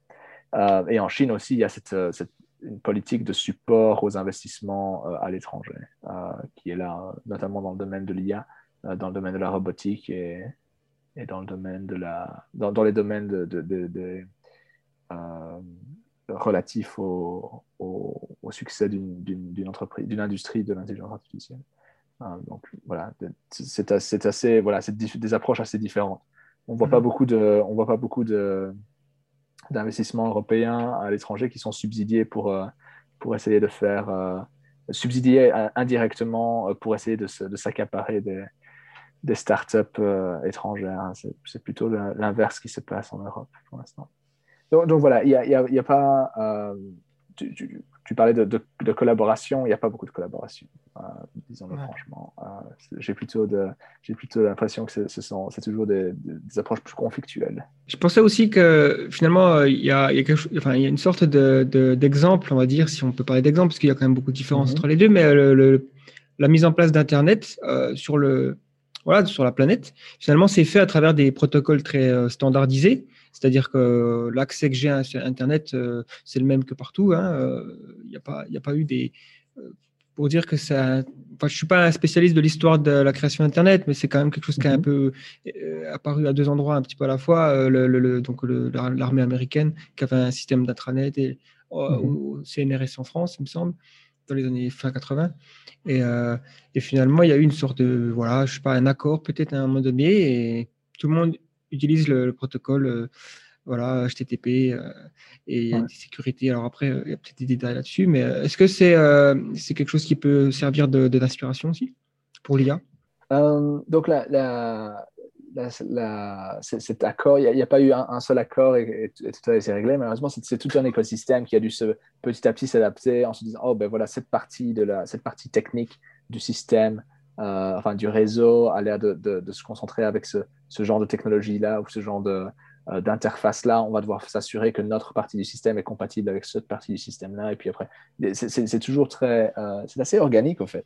La façon mm. dont on, se, dont on converge vers une norme ou, un standard en particulier, c'est assez organique. Donc, euh, il y a beaucoup de discussions sur la standardisation de, l'IA euh, à présent. Il y a même des discussions sur la standardisation de la gouvernance de l'IA, donc sur comment, euh, comment effectuer un, audit, comment certifier qu'un système est, est, conforme à la législation européenne. ces discussions ont commencé. cependant, en général, ces discussions sont saisies par le secteur privé. il y a très peu, c'est très technique, il y a très peu de, place pour les, individus indépendants, les citoyens concernés, euh, les, les, même, on va dire, les experts académiques. Au final, il y a très peu de place pour, euh, pour ce genre d'expertise dans ces discussions qui sont euh, assez opaques, un système assez arcane avec des représentants officiels élus qui ont un droit de vote et qui ont, qui ont la, possibilité de, commenter sur euh, si oui ou non, euh, on va devoir utiliser cette interface-ci ou cette interface-là. C'est très, très politisé d'une façon un, peu malsaine parce que euh, certaines industries ont des technologies qui gagneraient à devenir un, standard et vont être en, opposition directe avec d'autres entreprises qui utilisent une autre technologie et qui seraient laissées pour compte. et pourtant, l'objectif final de ces discussions, c'est de trouver quelque chose qui bénéficie au plus de monde possible.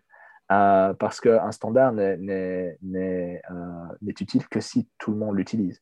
Donc, si le standard est, de façon euh, grotesque, favorise uniquement un groupe, ce, standard ne va pas être suivi par la plupart des autres, par la plupart des autres joueurs. Il, il y aura plus d'intérêt à créer un deuxième standard en parallèle qui exclura euh, la personne qui a créé son Donc, il y a toujours cette, dynamique assez intéressante dans la standardisation. Euh, en général, euh, la standardisation, si le secteur est, vraiment concurrentiel et qu'il n'y a pas de, gros acteurs qui pourraient s'accaparer le, standard de façon presque injuste, enfin injuste, c'est du business, hein, donc c'est presque de bonne guerre, j'imagine. On, pourrait s'attendre à un standard efficace si c'était en effet concurrentiel. Cependant, dans le cas de l'IA, ce n'est pas concurrentiel. Hein, et c'est très géopolitisé aussi. Donc, euh, le, marché est régi par une, poignée de, grandes entreprises et donc il est, tout à fait possible que les standards ne servent qu'à consolider leur, euh, leur, leur, part de marché. Euh, mm. Et c'est un, un, risque aussi. Donc, l'accès au web, c'est une technologie qui est fondamentalement qui bénéficie de, de, l'ouverture, tandis que l'IA, c'est une technologie qui bénéficie de le plus de ressources tu as au départ, le plus de ressources tu peux accumuler parce que les gens commencent à utiliser, il y a des effets d'échelle, les, gens commencent à utiliser ton réseau social beaucoup plus. Si ton réseau social est déjà optimisé un petit peu, donc si tu as déjà une très bonne IA à la base, tu reçois plus de données et tu peux développer beaucoup plus d'IA, tu peux commencer à, expérimenter sur, sur, une plus grande part de la population et ce genre de choses. Donc, il y a des effets d'échelle et des effets de, réseau qui sont en jeu qui fait que l'IA est un peu est un peu moins prône à une on va dire, une démocratisation. Euh, cela étant dit, euh, oui, ce serait, ce serait très intéressant d'avoir une standardisation de l'IA. S'assurer que cette standardisation, ne, ne, ne, ne, cimente pas, ne cristallise pas un, contrôle euh, des, entreprises, des multinationales sur le monde, sur, le monde des affaires, mais aussi sur le monde des consommateurs, ce, serait, une bonne chose. Euh, et c'est là qu'il y, a, beaucoup d'efforts à faire. Malheureusement, la société civile, euh, la société civile a, très peu d'intérêt, euh, ne, sera pas durable parce que les, philanthropistes ne, connaissent pas ce genre de, discussion et, se, retrouvent donc les, donateurs potentiels ne, vont jamais, ne, vont sans doute jamais financer une, une action comme celle-là. Enfin, The Future Society essaye de faire ce genre de travail, donc euh, essaye de s'assurer que les standards soient aussi, euh, euh, enfin, soient efficaces et, bons pour la mais ce n'est pas, ce n'est pas un, un, projet, un, programme de travail facile à financer, facile à, à, à, faire subsidier par des philanthropes. Comment, comment faire pour que la politique actuelle, donc sur l'intelligence artificielle, soit un ciment, dire, pour justement les, les, futures euh, arrivées euh, potentielles de, de, d'IA plus puissantes, plus intelligentes, pour s'assurer qu'on a des bonnes bases. Euh, voilà, c'est crucial. C'est, oui, je, trouve que c'est important. Personnellement, je trouve que c'est important. Malheureusement, comme, comme je l'ai dit, il y a beaucoup de personnes qui sont sans doute pas au courant de, des, risques, des risques concrets présentés par l'intelligence générale artificielle. Donc, ce n'est, jamais délibéré. Il y, a, eu une petite mention, je pense, euh, à propos de l'intelligence générale artificielle euh, une fois par un, groupe d'experts que la, Commission européenne avait convié sur le sujet de l'IA. Euh, mais cette mention était justement de dire, ben, au fait, ce, sont des risques, c'est des risques scientifiques, enfin, c'est de la science-fiction et ce genre de choses. Euh, cela étant dit, comment la politique actuelle de l'IA euh, peut influencer les, systèmes intelligents artificiels plus avancés, euh, c'est grâce au fait que la politique actuelle va établir vraiment un cadre de référence, une, façon de penser à propos de la sûreté, à propos de la, de la gestion de risque, à propos de la euh, de l'alignement euh, des systèmes IA.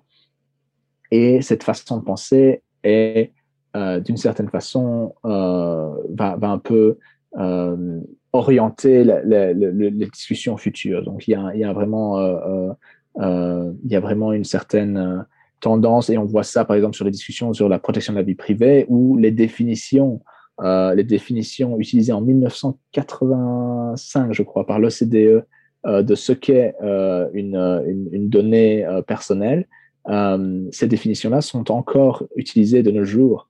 donc la, la, RGPD a réutilisé la définition de, données personnelles presque, presque mot à mot.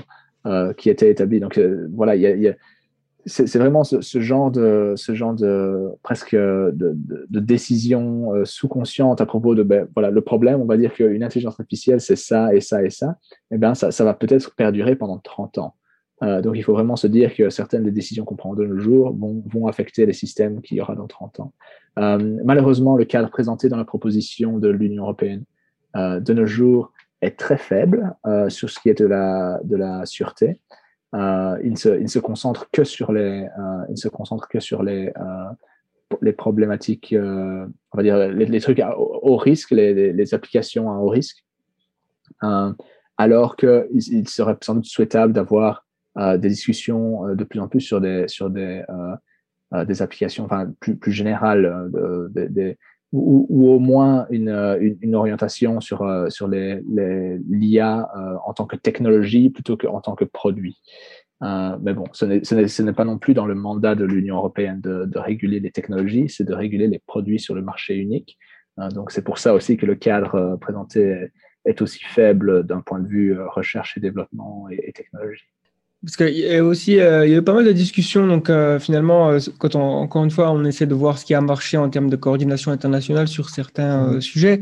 il y a eu donc tout ce qui a été pris en, charge par les différents acteurs pour essayer de réguler les risques donc des armes nucléaires. Alors bon, ça a été plus ou moins avec succès, hein, parce qu'il y a eu quand même une prolifération. Il y a voilà, plusieurs pays qui l'ont obtenu euh, et, euh, voilà, c'est encore quelque chose qui, se fait. Mais euh, notamment au niveau des armes chimiques et biologiques et bactériologiques, c'est quelque chose qui a beaucoup mieux fonctionné. Dans les années 70, il me semble, il y a eu des, choses qui ont été mises en place pour que finalement, bah, ça soit quelque chose d'interdit, voilà, et ou alors sévèrement critiqué, puni. Donc, mhm.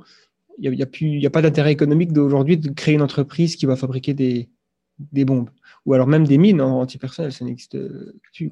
Je crois qu'il n'y a que la Corée du Sud, il y a une seule entreprise au monde peut-être qui, fabrique des mines. Enfin, ça va vérifier, mais en tout cas. Euh, je ne sais pas, oui, je ne suis pas un expert dans, dans, dans, ces, dans ces affaires. Je sais bien que euh, pour les armes chimiques, je pense que c'est bien en effet, mais pour les armes biologiques, ça reste encore très, ça reste encore très, très libéral, on va dire, comme, euh, comme régime. Enfin bref, je, ne suis pas un expert sur, ces questions-là, mais pardon, je t'ai interrompu. Voilà, c'est tentative de réguler des risques euh, euh, est-ce qu'ils peuvent servir pour le domaine de l'IA Alors évidemment, l'IA aujourd'hui c'est pas euh, c'est pas considéré comme un risque en soi, puisqu'il y a aussi beaucoup d'opportunités positives. Alors que quand on parle d'une d'une arme bactériologique ou, chimique, on se dit pas, oh, il y a quand même des potentiels intéressants. voilà. C'est donc. Mais, mais, finalement, est-ce qu'il y a des choses quand même à aller piocher dans ce qui s'est passé? Oui, tout à fait, mais comme, comme tu dis, donc, euh, malgré les incidents euh, qui ont commencé enfin, à, se, dévoiler petit à petit, et, les, gens, les gens prennent note hein, de ces incidents, euh, l'IA n'est pas encore perçue, cependant, l'IA n'est pas encore perçue comme une, substance dangereuse, dangereuse à manipuler ou à produire ou, qu'il faut surveiller d'une façon ou d'une autre. donc, c'est avant tout perçu comme un outil compliqué, mais particulièrement médiatisé, où l'Europe est à la traîne et donc, euh, il faudrait pas trop, euh, faudrait pas trop ralentir l'industrie euh, pour que l'industrie européenne puisse enfin rattraper ses, concurrents américains et chinois. En termes de choses à récupérer, d'autres, je pense que voilà, l'Union européenne est, assez connue. on parle justement de, substances chimiques. Ben, il a fallu, il faudrait, on, va dire, un, cadre pour gouverner les substances chimiques et euh, c'est ce que l'Union européenne a fait avec son, sa directive euh, Seveso. donc Seveso est un, est, un, est un régime de sûreté des sites industriels chimiques qui est considéré comme une le, le, world leading standards, on va dire, donc la, le meilleur au monde. il y a beaucoup de pays qui ont aussi adopté ces, pratiques parce que c'est très, très sophistiqué. Hein. L'Europe a, à cet avantage-là de pouvoir créer des, régulations et des, systèmes de gouvernance très sophistiqués, mais euh, c'est assez, apparemment assez efficace. Encore une fois, je ne suis pas expert là-dedans, mais en, termes de ce qu'on pourrait apprendre d'autres choses, c'est sans doute, euh, euh, sans doute prendre une page ou deux du, du, du Cveso, de la directive Cveso, qui est pour, pour l'appliquer sur l'IA. Mais pour cette directive-là, il a fallu attendre le, le désastre euh, de Seveso, donc c'est un, un, un, village en, en Italie, euh, donc un, une ville en Italie, pardon. Euh, c'est un désastre qui a eu lieu dans les années 70 euh, et qui, qui, a mené à une réaction euh, de par l'Europe à propos de, de donc c'est une, une pas une explosion mais un, incident euh, dans une liste de production chimique qui a fait vraiment euh, très peur à beaucoup de beaucoup de citoyens euh, qui, a, aussi euh, euh, blessé énormément, énormément de personnes. Hein. et donc, dans, le cadre de l'IA, malheureusement, enfin, il va peut-être, il va peut-être falloir qu'il y ait un incident du type, un désastre du type de Seveso pour pour qu'on puisse réagir et se dire, ben, au fait, l'IA est dangereuse. L'IA est un, comme comme les comme comme les avions qui, s'ils ne sont pas s'ils ne sont pas bien régulés, les avions pourraient devenir des machines très dangereuses. Euh, la, sûreté, la sécurité des, systèmes euh, euh, aéronautiques est, vraiment due en grande part à la, standardisation et à la, vraiment la, cristallisation des normes de, culture de, sûreté. Donc, il y a l'attaque du, du Capitole par des citoyens américains a fait un peu l'effet du désastre de Céveso.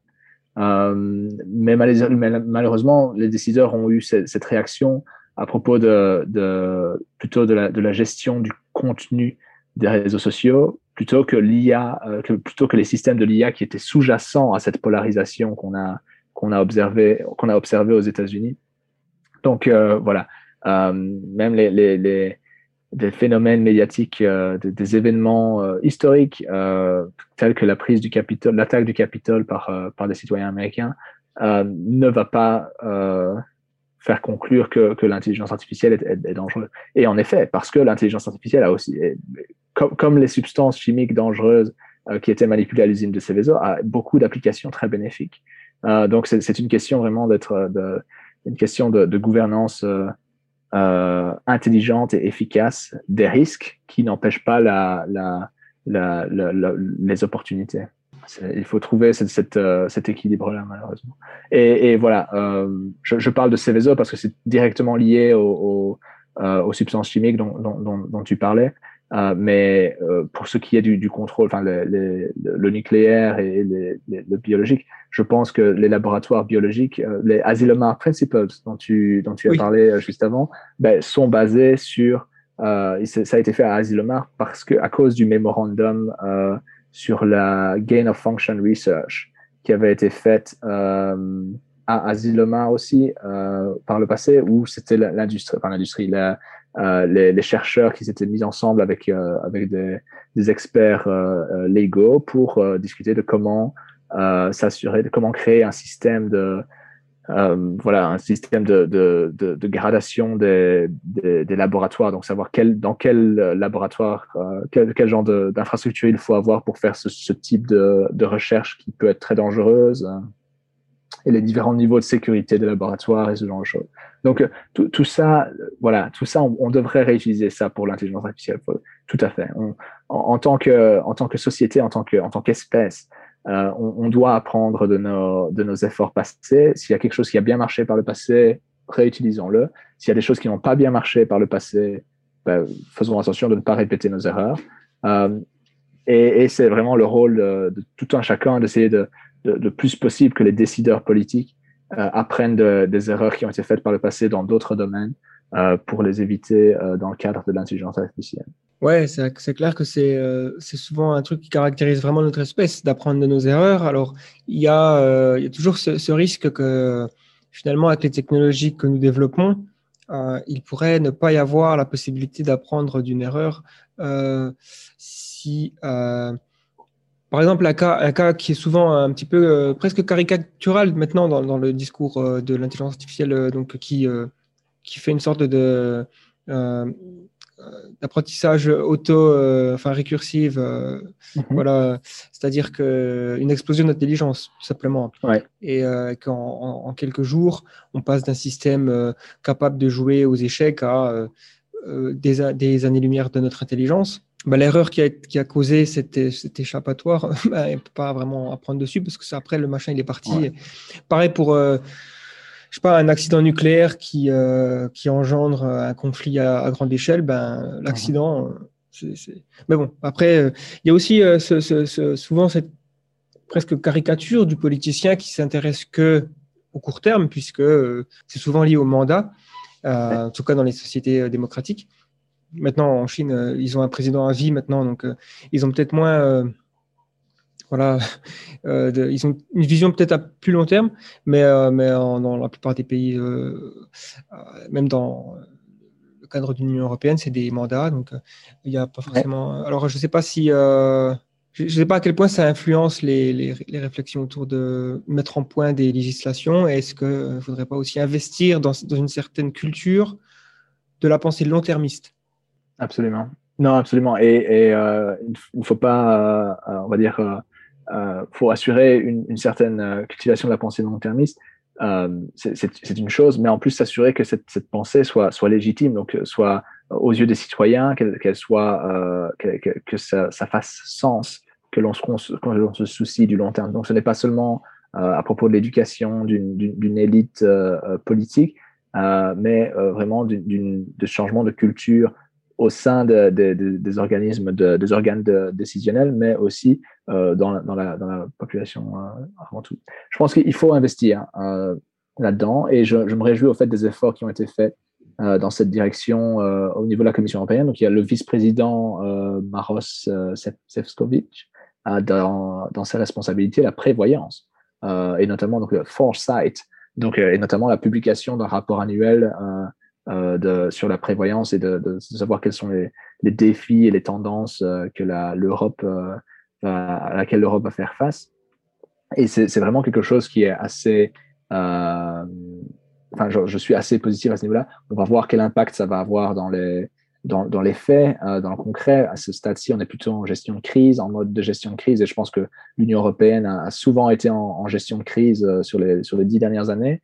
Euh, sur les 15 dernières années même. Euh, et donc, euh, est-il possible qu'un jour on ait une, une approche délibérée où voilà, on, a, on a identifié un problème qui va se passer il y a 15 ans, dans 15 ans. Il faudrait peut-être qu'on réagisse avant ça. Il va falloir changer énormément la culture pour que ce soit, pour que ce soit le cas. même le projet de loi Fit for 55. Donc, euh, le, c'est un nouveau projet de loi pour vraiment euh, accélérer la, transition euh, écologique de, la société européenne.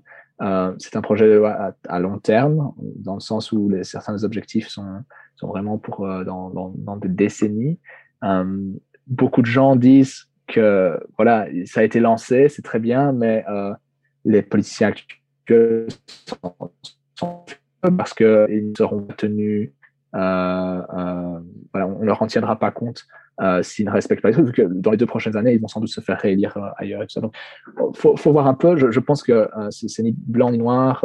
il y a toujours un, petit peu de, de, des efforts qui sont à faire, qui, fonctionnent, d'autres qui ne sont pas faits, et qui malgré tout arrivent à quelque chose. Donc, en effet, il, faut, faudrait investir dans la cultivation de la, pensée long-termiste je pense que c'est quelque chose euh, de, de Flares. la, communauté de, de, Flares a, sans doute euh, euh, pas mal d'idées pour, pour faciliter ça. Hein. donc, oui, c'est vrai que c'est quelque chose qui commence à devenir un peu plus dans l'air du temps. J'ai l'impression que. Oui, c'est ça. Surtout qu'on prend conscience des risques du 21e siècle, qu'on est dans un, on approche une sorte de goulot d'étranglement et que, étrangement, on pourrait, on pourrait être une des, un des siècles, ou, en tout cas une, dans une, une, sorte de période de deux, trois siècles euh, les plus importants dans, dans peut-être la grande histoire humaine. Et aussi par rapport au. Donc, euh, en ce moment, on, donc on est en pleine pandémie. Hein, Est-ce mhm. que. Euh, je ne sais pas s'il y a des choses à, des leçons à tirer de ce que le, de la gestion de la crise par l'Union européenne, par les États-Unis, par la communauté internationale en général vis-à-vis de cette pandémie du, du Covid-19, ou mhm ou même euh, des leçons à tirer sur ce qui a marché ou sur ce qui n'a pas marché, parce qu'il y a aussi, j'imagine, euh, des choses à dire à ce niveau-là, quoi, pour pouvoir envisager des solutions euh, de la gouvernance de l'IA. Oui, c'est peut-être cynique de ma part, mais je ne pense pas qu'il y ait beaucoup, au niveau international en tout cas, je ne pense pas qu'il y ait beaucoup qui ait bien fonctionné. Hein. Face à la pandémie, ça, ça a été pour moi un gros choc de remarquer que même face à un, risque, un risque global qui se matérialise comme, comme une pandémie, à quel point ce, n'est pas, euh, on, ne devient pas plus solidaire. Bien au contraire, on devient moins solidaire, il semblerait, euh, entre, entre nations, hein, euh, entre citoyens. J'ai été très, très surpris aussi de voir de beaux exemples de solidarité aussi, mais face à une crise sans précédent au niveau international, ça a été une, division c'est assez triste. C'est assez triste au fait de voir à quel point. Ben, c'est peut-être dû simplement au, leadership, euh, donc aux, dirigeants euh, de l'époque, euh, donc Trump d'un côté et, Xi Jinping de l'autre, qui sont tous deux peut-être, si ça a été, si ça s'était produit à une différente ère, peut-être que ça aurait été utilisé plutôt comme une crise qui solidarise la société humaine mais bon, bref, euh, c'est une petite, euh, petite digression là. Au niveau européen, par contre, ce qui est, ce qui est encore intéressant, c'est de voir que euh, la coordination a bien fonctionné sur, au niveau des, vaccins. c'est un, un, des succès, je pense, de, de l'Union européenne. Maintenant, au niveau du, encore une fois, ce n'est jamais tout à fait, tout à fait blanc, tout à fait noir. Hein. on n'arrive pas à avoir cette, cette symbolique sans défaut de la d'une Union européenne forte et, responsable ou quoi, parce que les, la gestion de la fermeture des frontières et de la politique de, de fermeture des frontières a été un, désastre. Enfin, euh, c'est quelque chose où les, États membres de l'Union européenne n'ont pas du tout réussi à, se, à se coordonner. Et encore une fois, je ne dis pas du tout, mais non, certains d'entre eux ont réussi à se coordonner. Euh, euh, et au cas par cas, on peut évaluer ça au cas par cas. Mais en gros, ce que je veux dire, c'est qu'il n'y a pas vraiment de, de grandes lignes à, à, à, voir dans la crise du Covid-19. Il va falloir analyser au fil des prochaines années euh, ce qui a bien marché euh, dans certains États, ce qui n'a pas bien marché, pourquoi ça a bien marché, est-ce que c'était un manque de, un manque de vision, un manque d'exécution, est-ce que c'était un, manque de, un manque de préparation. Hein. Je pense que, en tout cas en Belgique, on a eu, euh, euh on a eu vraiment des, décisions euh, assez, assez regrettables pour en ce qui, est, ce qui est de la préparation. Et, voilà, donc il va falloir analyser ça. Par exemple, on sait très bien qu'il y a certains pays qui ont été beaucoup plus, beaucoup plus efficaces dans leur réponse à la pandémie. Il va falloir s'assurer qu'on apprenne de ces, de ces pays-là de, façon, enfin, si on veut éviter une prochaine, une prochaine pandémie, il va falloir mm. ou, ou, éviter les dégâts, des dégâts aussi significatifs que ce que l'Europe continentale a, a, a, a connu.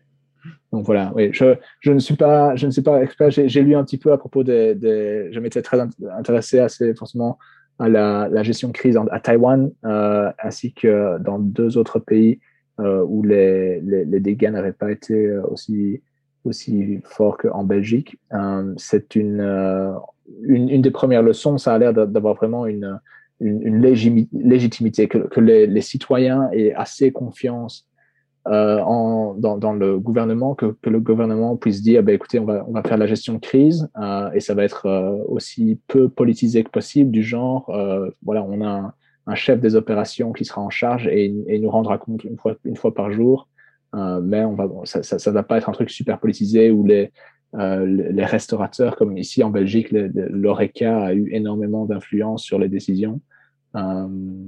et cette influence est, c'est une question de perspective si cette influence a coûté des vies ou pas pour l'instant. Mais donc voilà, ce que je veux dire, c'est que euh, la politisation de la crise n'a définitivement pas aidé. Mais il, faut, il faut quand même trouver cette source de légitimité. Si cette légitimité euh, euh, du gouvernement n'est pas, pas établie à l'avance, il faut en effet compter sur la démocratie et consulter à chaque fois euh, une centaine de, de parties prenantes aux, aux discussions euh, avant d'avoir une, une décision.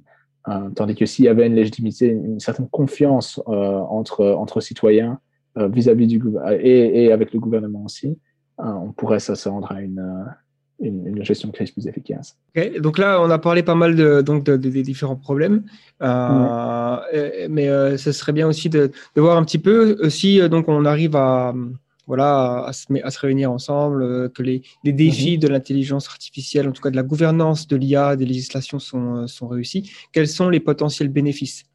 Il y en a énormément. Enfin, on oui. peut commencer du plus, du plus mondain, genre euh, moins, de, moins de tableaux Excel, euh, peut-être, je sais pas, une, une, semaine de quatre jours, ou euh, recrutement et évaluation des candidats beaucoup moins biaisés, une, éducation universelle, euh, du moins sur l'aspect cognitif. Hein, l'aspect social reste, reste très difficile à, automatiser sur le plus long terme, on, parle vraiment d'une production de valeur qui est beaucoup moins pénible en général, donc euh, plus naturelle, du genre, au, lieu de devoir au lieu de devoir taper, euh, taper sur un clavier ou quoi, de vraiment devoir juste discuter et d'avoir euh, une, une, revue, euh, un peu, euh, un, un, peu, à dire, une, une, augmentation de nos capacités plutôt que, que nous de nous contraindre euh, de se contraindre à essayer d'interagir avec une technologie, par exemple. Donc, euh, je pense qu'il va y avoir beaucoup de changements grâce à la reconnaissance vocale, euh, voice to speech, sorry, voice to text, donc mm -hmm. de, de, du, du, discours à, à, un texte écrit, on va dire, beaucoup plus naturel. Ce, ce, genre de choses va faire beaucoup de changements. Ça va vraiment permettre aux gens au jour le jour de, ne plus devoir jamais écrire d'email, de, de ne plus devoir lire sur un écran ou ce genre de choses. Ça, va au final euh, permettre aux gens de, se libérer un peu de cette, euh, prison technologique d'une physique, hein, de, la prison physique, alors que voilà, psychologiquement, ce sera toujours, toujours lié. Euh, donc ça, c'est au point de vue productivité hein, de chaque individu. Maintenant, quand on, prend, quand on pense à tous ces individus euh, qui travaillent ensemble vers des, objectifs tels que les, objectifs du millénaire euh, du développement durable établis par l'ONU, l'IA va, jouer un rôle énorme dans dans l'optimisation la, du réseau électrique et ce genre de choses pour limiter la consommation d'énergie, faciliter la oui, franchement, faciliter la réponse euh, au, au, au, défi qu'est le, changement climatique, par exemple.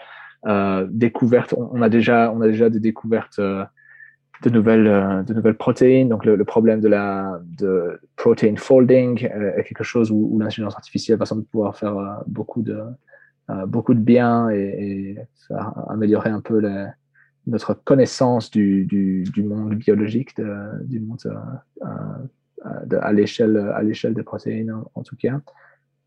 Toutes des questions, il y a des, des, champs de, sciences entiers qui sont pour l'instant qui sont pour l'instant pas du tout explorés parce qu'on n'a pas les moyens euh, techniques de, même observer quoi que ce soit. Euh, du genre les, les je ne sais pas si on, si on parle de protein folding, on va de plus en plus pouvoir parler de la, de la dynamique cellulaire, donc ce qui se passe au sein des, au sein des cellules et ce genre de choses. tout ça va pouvoir, grâce à des modèles théorique qui digitalisé euh, va pouvoir sans doute être facilité par la par l'intelligence artificielle. Donc euh, oui, les bénéfices sont, sont énormes et euh, je, je, pense il n'y a, a, pas moyen de faire une liste complète des choses. Hein, uh-huh. Non, non, évidemment. il y a aussi un sujet intéressant dans la gouvernance de l'IA, c'est est-ce qu'une IA pourrait gouverner? C'est un, un, petit peu aussi science-fictionnesque d'une certaine façon, mais euh, euh, voilà, sans parler d'une IA présidente, hein, euh, même si j'ai fait une vidéo il y, a, pas très longtemps sur le sujet, en tout cas essayer de réfléchir à quoi ça pourrait ressembler. Enfin, euh, tout, sur, sur, sur la, la place de l'IA dans la gouvernance des sociétés humaines, on peut se demander quels pourraient être les avantages de déléguer certaines décisions politiques à l'intelligence machine. Et, et, donc, c'est souvent le terme approprié, c'est algo, algocratie, hein, donc euh, une sorte de société gouvernée par des algorithmes, par des processus euh, automatisés euh, qui nous recommanderaient des décisions politiques. Alors, c'est pas, ça ne veut pas dire que ce sera, euh, ce sera autoritaire, que ce sera genre les machines nous gouvernent et nous disent va à gauche, va à droite, fais ce boulot-là parce que je t'ai programmé à naissance, tu feras un bon euh, euh, informaticien ou autre. Mais c'est plus euh, voilà, pour nous donner des, des, des guidance, comme tu disais. Oui, donc c'est une question fascinante, je trouve, c'est de, savoir à quoi ça ressemblera à, l'avenir. Donc, pour, pour moi, quelque chose qui serait déjà assez impressionnant, c'est de voir ce que ça donnerait si la gouvernance était digitale, sans, sans seulement avoir l'intelligence artificielle, mais une gouvernance beaucoup plus digitalisée. Euh, qu'est-ce que ça, pourrait euh, ressembler? Je, ne peux qu'émettre des hypothèses, mais euh, en gros, ce que j'imagine qui est plus probable, c'est que si on avait une, façon claire et légitime de, définir nos objectifs sociétaux et que l'IA était alignée à, ces objectifs, théoriquement, la, plupart des décisions intermédiaires, opérationnelles, voilà, exécutive euh, même, euh, euh, pourrait être déléguée à une intelligence artificielle qui pourrait presque, oui, presque littéralement envoyer des emails d'instruction à, à, des, à, à, enfin, ou s'il y, y, a toujours des humains, des, des, des, des fonctionnaires humains, on va dire, euh, ce serait des emails d'instruction lisibles ou ce genre de choses, de, de, quoi aider, mais ça pourrait tout aussi euh, être simplement une, une automati automatisation de services publics. Euh, euh, euh, ce qui pourrait être très intéressant aussi. mais on parle vraiment là de, je pense qu'on est dans 50 ans ou au moins 40 ans de, de, progrès en, en, IA sans avoir de winter, de, AI winter, donc sans avoir de, sur ces 40 ans-là qu'il n'y ait pas eu de, grosses chutes d'intérêt dans l'IA avant qu'on ne puisse vraiment automatiser les services publics comme ça. Cependant, ce n'est pas à propos, la, gouvernance n'a, a rarement été à propos de l'efficacité. Euh, c'est pour ça qu'on, enfin, en Belgique surtout, euh, on, a, bien remarqué que c'est pas spécialement à propos d'être efficace, c'est à propos d'être légitime. Donc, euh, rien ne garantit que même si l'IA était désirable au sein de la gouvernance, qu'elle soit adoptée. Parce que ça n'apparaîtra pas comme légitime. Il y, a, beaucoup de techniques, donc la digitalisation par exemple, euh, qui, qui pourraient améliorer la gouvernance de, de, notre société humaine, que nous ne déployons toujours pas. Donc les, les consultations publiques arrivent à peine à se faire déployer de nos jours. Le, recrutement beaucoup plus méritocratique, la transparence, les exercices de foresight, on en avait déjà parlé, hein, les exercices de, de red teaming, ou même la digitalisation hein, en soi, la, la qui pourrait euh, améliorer la, gestion distribuée d'incidents, par exemple. tout ce genre de choses, euh, toutes, ces, technologies, toutes ces techniques ne sont pas encore euh, déployées parce que il y a tout d'abord peu de, peu de pression qui est mise sur, sur, les, sur les institutions gouvernementales, mais aussi parce que il faut garder une certaine légitimité. donc, si l'IA qui aurait, j'imagine, un code, un code source crucial et qui devrait sans doute être presque une constitution. Euh, il faudrait réécrire la constitution, traduire une constitution en code. même ça, ce ne serait peut-être pas désirable, mais, ce code-là ferait presque office, remplacerait la constitution légale d'un pays presque. Donc, si ce code-là n'est pas légitime, je pense que ça, va juste mener à, énormément de, dangers. Et, ça, c'est même si on arrive à aligner euh, cette, euh, cette, euh, cet algorithme gouvernant ou cette, ces algorithmes gouvernants, même si on arrive à les aligner. Et pourtant, on a discuté plus tôt que ce ne serait pas super facile de les aligner non plus. Hein. donc voilà.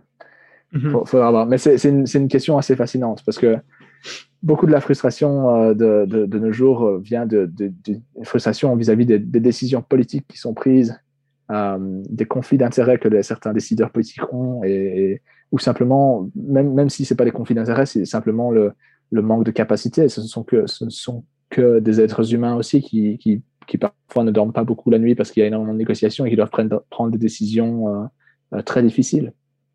Donc euh, oui, ce serait, ce serait très intéressant de voir la qualité, la qualité des décisions euh, euh, prise par des, algorithmes, si c'était même possible. Mais voilà, comme je l'ai dit, c'est dans 40, de 40 ans euh, minimum, ou peut-être même plus, qu'on pourrait avoir ce genre de automatisation du gouvernement aussi radical que ce, ce qu'on voit c'est pas envisageable pour l'instant, en tout cas, de, complètement automatiser un gouvernement, une société. Euh, effectivement, il faut. Euh, c'est plutôt informer euh, les, décisions en fonction de certaines certains modèles peut-être qui ont été créés par des IA qui mhm. simulent peut-être. alors après, voilà, il faut voir à, quoi ça va ressembler.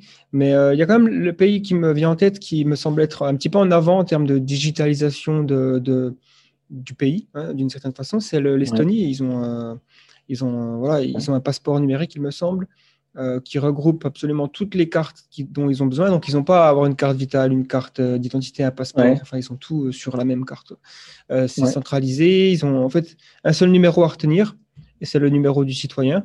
Et donc, quand ils se font arrêter par la police, bon, je prends un exemple ça, pour, par, oui, quand ils vont à la poste, ils donnent leur leur numéro et ils savent qui c'est bon. Alors, il y a aussi donc tout, le discours autour de la démocratie qui pourrait être amélioré par aussi le Internet, tout simplement, euh, où on a tous des applications sur nos téléphones, on pourrait euh, être peut-être plus participatif au niveau des décisions à ce niveau-là. Mais tout à fait, donc euh, démocratie 2.0, c'est un de mes, un de mes dada, on va dire. Je, je, je, me réjouis de voir, par exemple, la, la, Wallonie, donc ma, ma, ma région, ma, ma, ma région d'origine, ma région européenne d'origine, la, la, Wallonie, a l'année passée établi une une consultation publique euh, de ses citoyens euh, pour la première fois. C'est juste à titre informatif, mais pour que le gouvernement sache les, quels sont les soucis des citoyens. Euh, c'est une consultation publique qui a été lancée. Donc, oui, il y a des progrès qui ont, qui ont été faits et je pense que pour ce qui est de la démocratie 2.0, il y a énormément de potentiel pour faciliter la, gouvernance. Cependant, il faut, faut que la, la, fracture numérique qui, qui, est, qui est toujours là énormément de personnes qui, même malgré le fait qu'elles aient un smartphone, ne, savent pas comment télécharger une application ou même si elles savent comment télécharger une application, ne l'utilisent pas par choix. Peut-être que certaines personnes aussi euh, préfèrent ne pas utiliser euh, des smartphones et ça. Et c'est pour ça qu'en enfin, en Belgique, on a une perspective assez différente sur cette euh, prise de décision politique, vu que notre, le, vote est obligatoire en Belgique. Donc, c'est pas comme si en France, on, on j'imagine qu'on pourrait dire, bah oui, s'il ne veut pas utiliser son smartphone, c'est comme s'il ne voulait pas voter ou ce genre de choses. C'est le même, le même, le même symbole politique, on va dire. mais en Belgique, ce serait, ce serait vraiment ne pas pouvoir voter serait perçu comme un, comme un, euh, ce n'est pas criminalisé, mais il y, a une mm. amende si, si, tu ne vas pas voter, ce genre de choses. Donc, il euh, faut, faut, faut, garder ça en tête. Et en Australie aussi, en fait, je pense qu'il y a, une, euh, il y a un, un, vote obligatoire. oui, tout à fait. Ce sont les deux seuls pays qui, sont, qui font ça. Hmm, perspective intéressante, effectivement. Bon, bah écoute, je pense qu'on a fait le tour des questions. Je te remercie. Je suis conscient que euh, voilà, tu as peut-être envie de manger, il est, tard, je ne sais pas trop.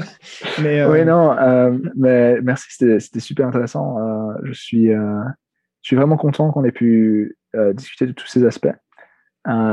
Et, et, bon, voilà, je, je serai encore, si, si, jamais il y a des gens qui sont intéressés de discuter, qui, n'hésitent pas à me, à, à me contacter on essaie toujours de, trouver euh, des opportunités de, comment dire, pour, pour faire avancer les choses. Quoi. Donc, euh, et c'est en, en, parlant, comme on l'a dit, il faut, il faut une certaine cohésion pour, euh, pour que les choses avancent. Donc, ouais. Et donc justement, si, les gens veulent en savoir plus, pour te contacter, c'est tu as une présence en ligne, un site, enfin le, Future of Society, j'imagine? Oui, il y, a le site de, Future Society, hein, donc thefuturesociety.org. je peux peut-être donner par après pour la description ou quelque chose comme ça. Euh, et sinon, moi, personnellement, bah, c'est euh, nicolas.m.mos.gmail.com.